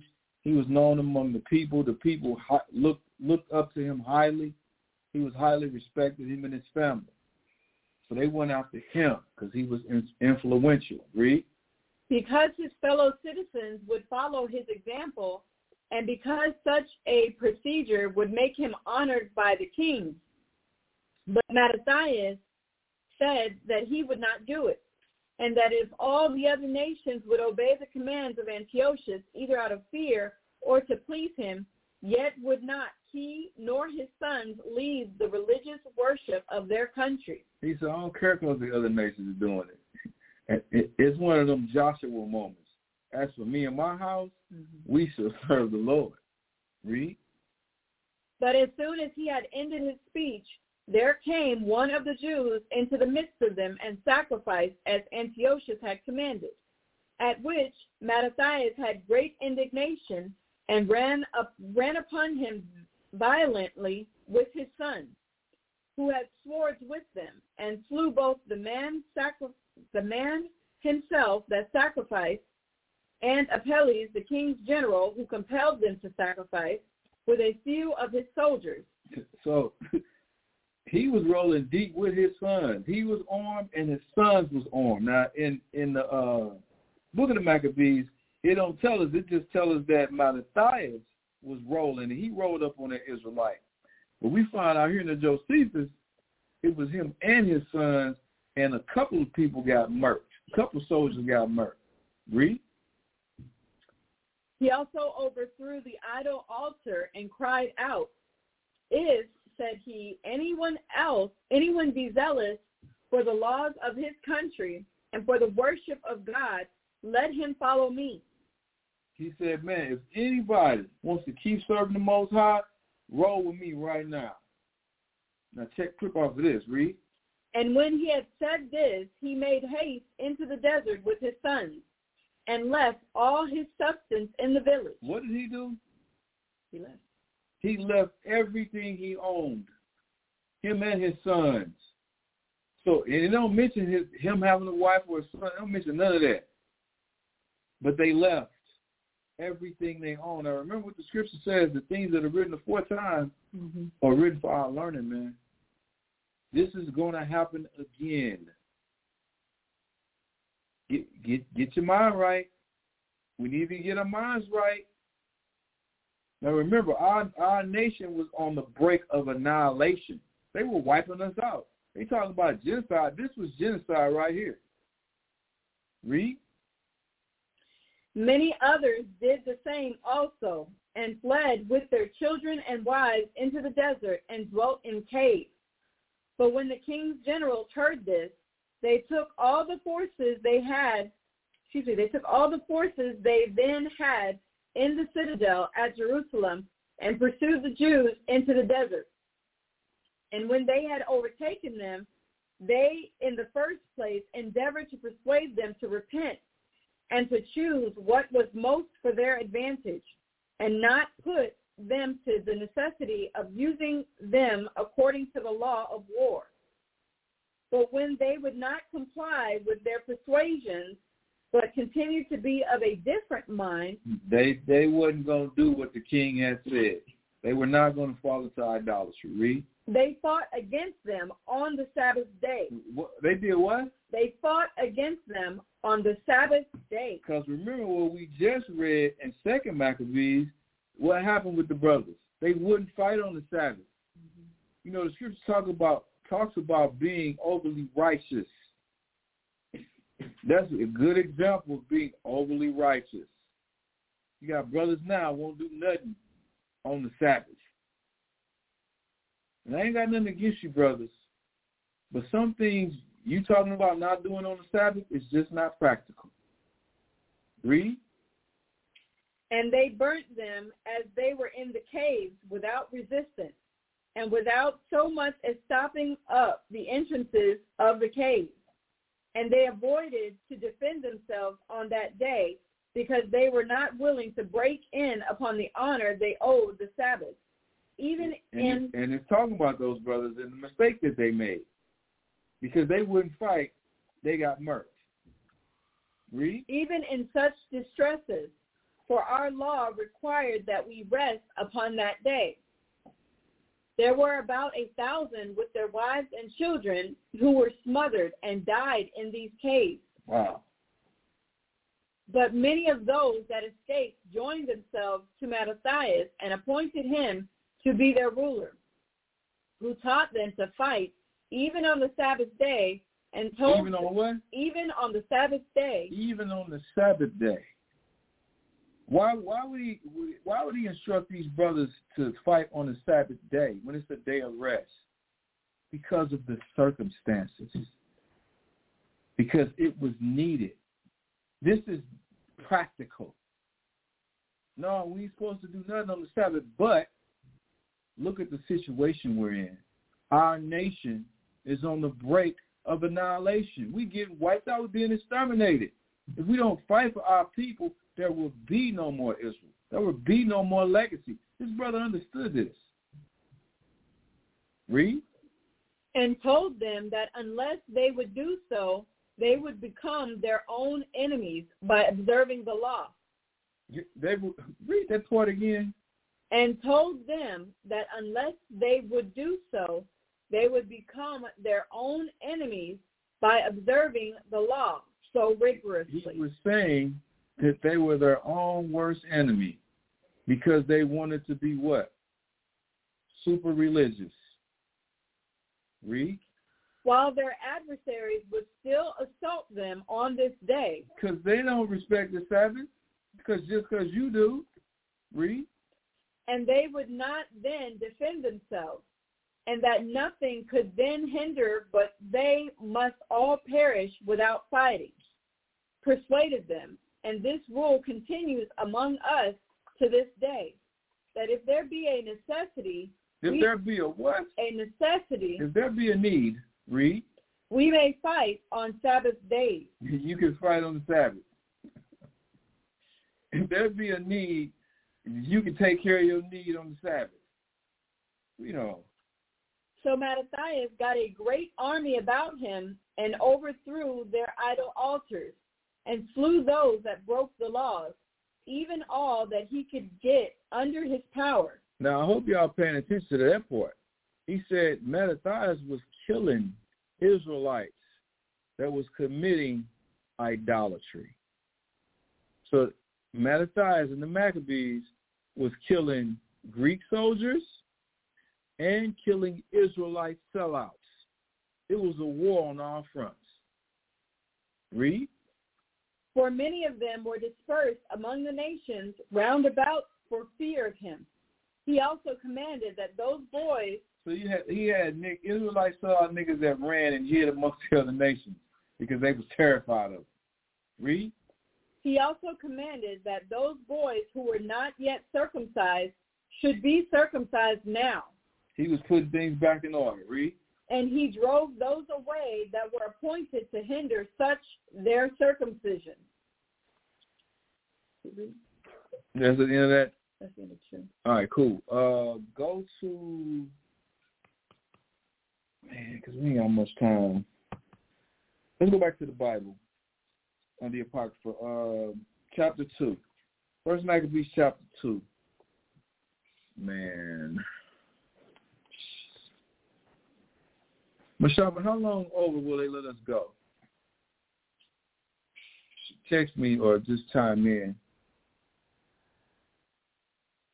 That's the 90 second mark right there. Go ahead and read. 2 verse 1. Yep. In those days arose Mattathias, the son of John, the son of Phineas, a priest of the sons of Jorib, from Jerusalem, and dwelt in Modin. And he had five sons, Joannan called Caddis, Simon called Christ, Judas, who was called Maccabees, Eleazar called Avaran, and Jonathan, whose surname was Apphus. All right, y'all. That's the 60 second mark, but we're going to go on a little bit to, like, um, shut us down. Go ahead. And when he saw the blasphemies that were committed in Judah and Jerusalem, he said, Woe is me! Wherefore was I born to see this misery of my people and of the holy city, and to dwell there, when it was delivered into the hand of the enemy, and the sanctuary into the hand of strangers. Her Hold on, temple- hold on, hold on. Her temple is become as a man without glory. Her glorious vessels are carried away into captivity. Her infants are slain in the streets. Her young men with the sword of the enemy. What nation hath not had a part in her kingdom and gotten her spoils? All of her ornaments are taken away. Of a free woman she is become a bondslave. And behold, our sanctuary, even our beauty and our glory is laid waste, and the Gentiles have profaned it. The who? The Gentiles have profaned it. But I thought the Gentiles was going to be saved. I thought it was no difference between Jew and Gentile. See, you Old Testament only people, y'all don't have a clue, man. Read. To what I'm sorry, New Testament people don't have a clue. Read. To what end, therefore, shall we live any longer? Then Mattathias and his sons rent their clothes and put on sackcloth and mourned very sore. In the mean, while the king's officers, such as compelled the people to revolt, came into the city of Modin to make them sacrifice. And when many of Israel came unto them, Mattathias also and his sons came together. Then answered the king's officers and said to Mattathias on his wives, on this wise, Thou art a ruler, and an honorable and great man in this city, and strengthened with sons and brethren. Now therefore come thou first, and fulfill the king's commandment, like as all the heathen have done. Yea, and all the men of Judah also, and such as reign remain at Jerusalem. so shalt thou and thy house be in the number of the king's friends. And thou and thy children shall be honored with silver and gold and many rewards. Then Mattathias answered and spake with a loud voice, Though all the nations that are under the king's dominion obey him, I fall away and every, fall away. And fall away every one from the religion of their fathers and give consent to his commandments. Yet will I and my sons and my brethren walk in the covenant of our fathers. God forbid that we shall forsake the law and the ordinances. Can somebody say we need a hero? this is what this brother became, man. Read. We will not hearken to the king's words to go from our religion, either on the right hand or the left. Now when he had left speaking these words, there came one of the Jews in the sight of all to sacrifice on the altar, which was at Modin, according to the king's commandment. Now, what was the sacrifice? First of all, remember, Antiochus put the statue up of Zeus in the uh, temple and was worshiping was worshiping swine's flesh on the altar. Read. Which thing when Mattathias saw, he was inflamed with zeal, and his reins trembled, neither could he forbear to show his anger according to judgment. Wherefore he ran and slew him upon the altar. Mm-hmm. And the king's commissioner, who compelled men to sacrifice, he killed at that time, and the altar he pulled down. Thus dealt he zealously for the law of God, like as Phinees did unto Zambri, the son of Solomon. Now, why did he do this? Read 26 again. Thus dealt he zealously for the law of God, He did it to make a name for himself. for the law of God. He did it to stand out amongst other Israelites. He did it for the law of God, man. He wasn't trying to make a name for himself. I know I joked and said we need a hero. He wasn't necessarily trying to be a hero. He was just doing the right thing for the laws of the Most High. No ulterior motives. This bro- this brother was genuine. He was sincere. Read. And Mattathias cried throughout the city with a loud voice, saying, Whosoever is zealous of the law and maintaineth the covenant, let him follow me. So he and his son fled into the mountains and left all that ever they had in the city. Then many that sought after justice and judgment went down into the wilderness uh, to dwell there, both they and their children, excuse me, and their wives and their cattle, because afflictions increased sore upon them. Now, now when it was told the king's servants and the host that was at Jerusalem, in the city of David, that certain men who had broken the king's commandment were gone down into the secret places in the wilderness. They pursued after them a great number, and having overtaken them, they camped against them, against them, and made war against them on the Sabbath day. And they said unto them, Let that which ye have done hitherto suffice. Come forth and do according to the commandment of the king, and ye shall live. But they said, We will not come forth, neither will we do the king's commandment, to profane the Sabbath day. So then they gave them the battle with all speed. Howbeit they answered them not, neither cast they a stone at them, nor stopped the places where they lay hid, They didn't fight. Read. but said, Let us die all in our innocency.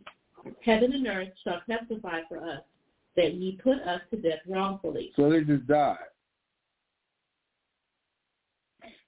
Read. So they rose up against them in battle on the Sabbath, and they slew them with their wives and children and their cattle to the number of a thousand people. Damn, how treacherous was they? They didn't even take the cattle for a spoil. They killed the cattle. Read. Now when Mattathias and his friends understood hereof, they mourned for them right sore. So Mattathias heard what happened. Read.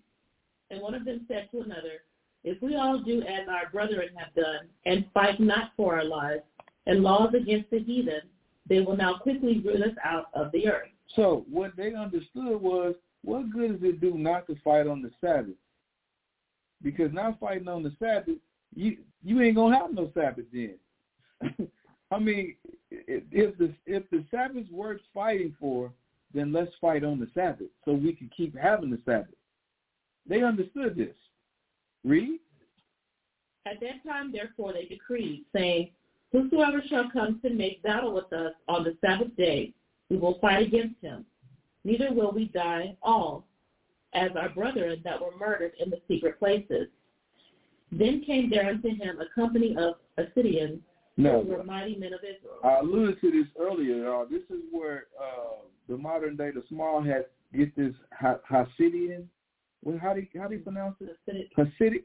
This is where they get the name from. It, yeah, that's too. It's from the Assideans, and these Assideans will later be. Some of them would later become Pharisees. Read.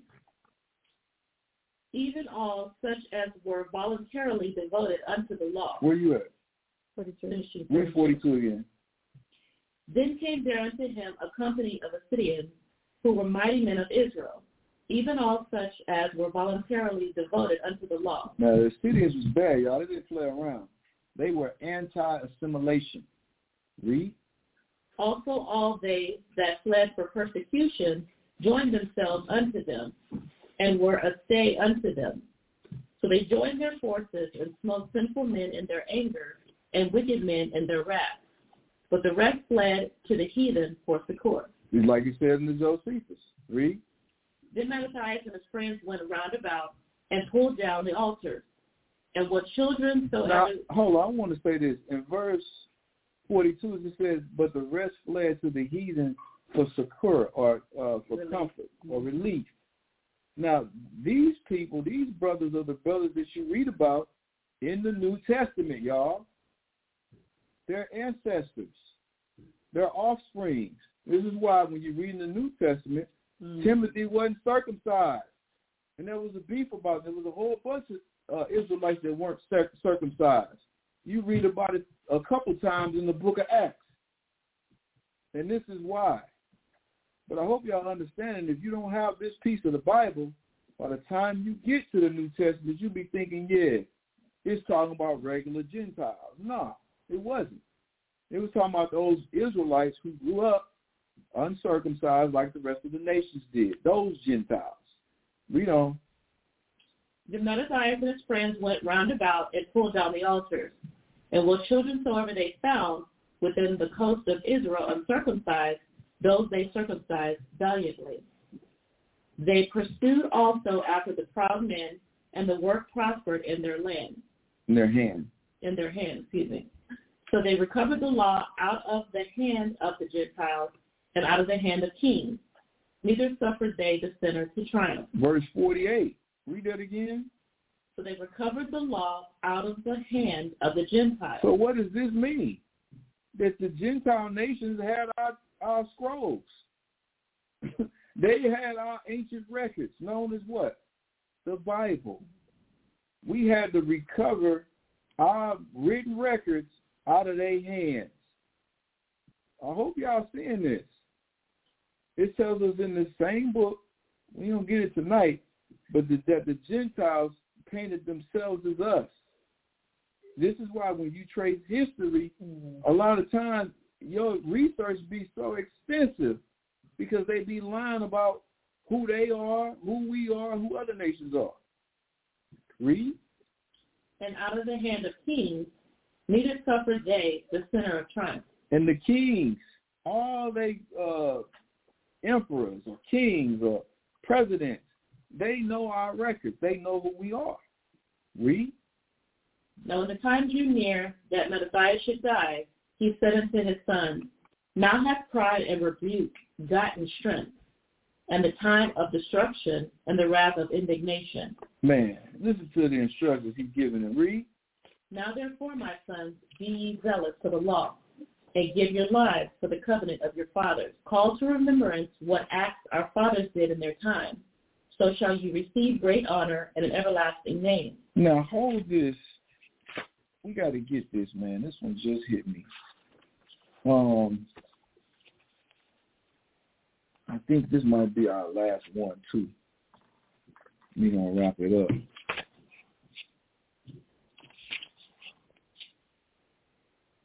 Bear with me, y'all. I'm looking for it.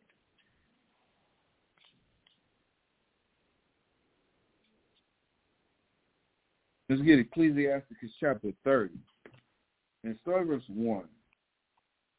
And this is just going right along with what Matthias is instructing his sons to do. Trip off of this, y'all. Read. He that loveth his son causeth him oft to feel the rod. Cause him often to get corrected. Read. That he may have joy of him in the end. You know, just like your mom and daddy used to tell you back in the day, it's going to hurt me more than it hurt you because we're trying to have joy out of our children and knowing that what? They've been instructed on how to do the right thing. Read. He that chastises his son shall have joy in him and shall rejoice of him among his acquaintance. So correction is very important. Now let's find out why. Read. He that teaches his son grieveth the enemy. And not just the correction, but the tutelage of our children is very important. It says when you teach your son, you grieve your enemy. And we're going to get into the rest of it about how Matthias' boys terrorized the Greeks. They gave them hell all under the instructions of their father. They came from good stock, and the brother Mattathias did a hell of a job raising those boys. Let's give a round of applause for uh, Mattathias, man.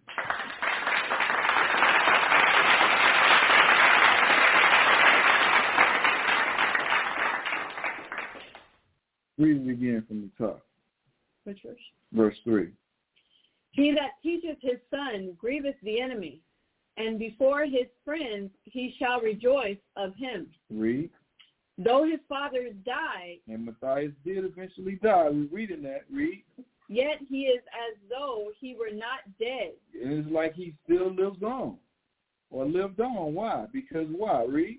For he hath left one behind him that is like himself. All his boys, man, were valiant. They was about that life, man. They was G's. Read. While he lived, he saw and rejoiced in him. And when he died, he was not sorrowful. Man, this is why he was able to go in peace because he saw that the work he put in in his children worked. It was beneficial.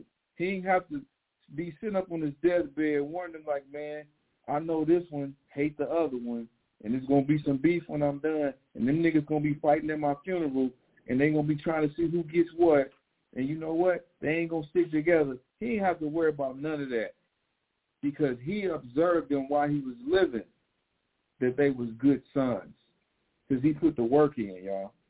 That's the same thing we got. To do. We got to put the work in. So we ain't got to be sitting up being sorrowful. Oh, I don't know. When I'm gone, I don't know what that child gonna do when I'm gone. Man, that child cannot function on their own. Man, that man, I hope I live a long time, but I got to be here waiting hand and foot because I know this child can't do nothing for themselves.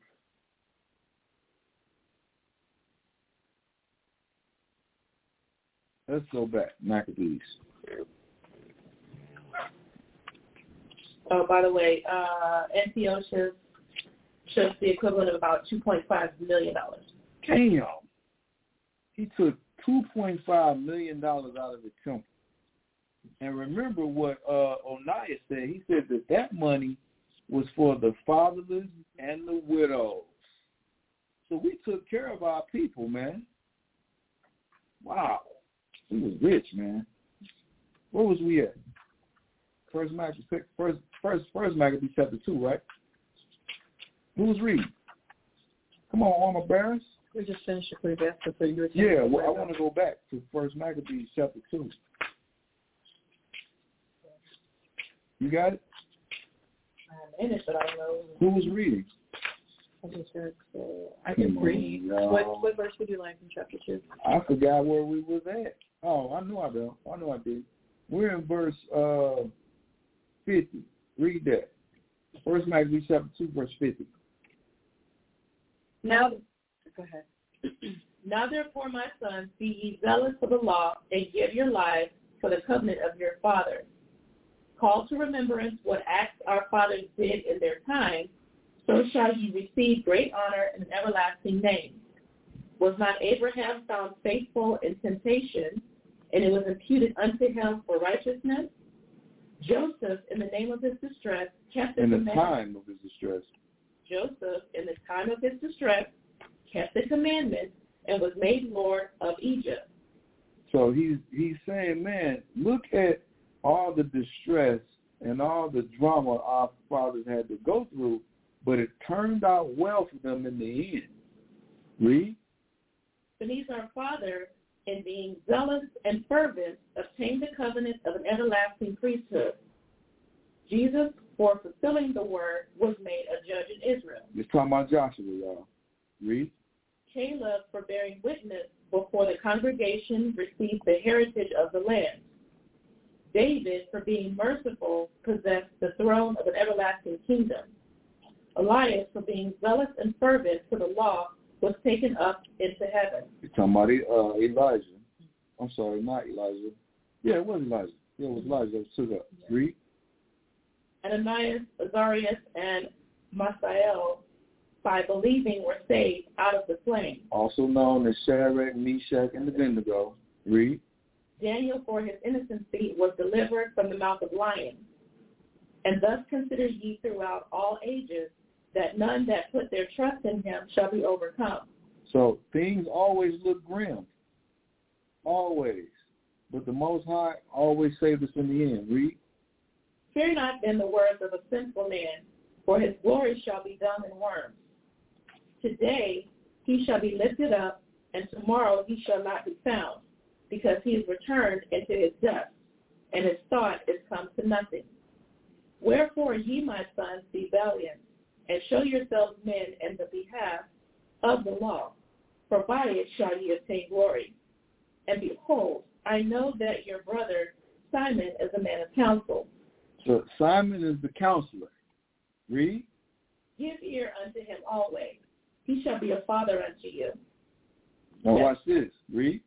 As for Judas Maccabeus, Maccabeus, he has been mighty and strong, even from his youth up. He was known to be mighty strong since he was a kid. Read. Let him be your captain Let him be your captain. Read. the battle of the people. Now listen, this goes right hand in hand with uh, what is it? First Corinthians chapter twelve, when it talks about the different uh, works of the body. Everybody can't do everything. We need co- a collective because no one person is good at everything. This is what Dad is saying. He's he's putting them in order. Simon is going to be your counselor. Oh, Mac, that dude's a fighter. He's going to be y'all general. Read. and fight the battle of the people. Take also unto you all those that observe the law, and avenge ye the wrong of your people. Recompense fully the heathen, and What he's, recompense means to pay back. Pay back the heathen. Did he say give salvation to the heathen? I'm I'm gonna beat this dead horse. Read. recompense fully the heathen, and take heed to the commandments of the law. So he blessed them and was gathered to his fathers. And he died in the hundred forty and sixth year, and his sons buried him in the sepulchres of his fathers at. This brother was 140 46 years. Yep. Wait a minute. No, I say he died in the 140 and six years. They don't say. They don't mean. They don't mean that he was 146. Whatever the, the 146 years during this time period. Because Antiochus, I believe, reigned in he was he reigned in 136. I want to say. So it was during this particular time period. Uh, finish that. And his sons buried him in the sepulchres of his father at Modin. And all Israel made great lamentation for him. all Israel lamented over this brother, man. Great brother. Um, so we don't stop right there, y'all. I think this is a good stopping point. Let me mark my place. Uh, the water for everybody tuning in. Thank everybody for tuning in. Thank everybody, the water, everybody for y'all support here at uh, Blog Talk, Bible Talk. Uh, the water Mashaba for hooking up the, the broadcast, sir. Uh, greatly appreciate that. Uh, hope everybody got some edification out of the class, got some understanding. If you have questions about uh, the things that we covered uh, tonight in this class, please hit a brother up at 314-482-9110. or if you just want to rap or you got any other questions, hit me up as well on that tip too. But uh, until uh, next Tuesday, y'all, y'all, Lord willing, tell a friend to tell a friend to tell a friend to please tune in to Tazapa. Tuesday. Tazapa. Tuesday. Tazapa. Tuesday. Every. Tuesday. And with that, y'all, we're going to say Shalom. Shalom.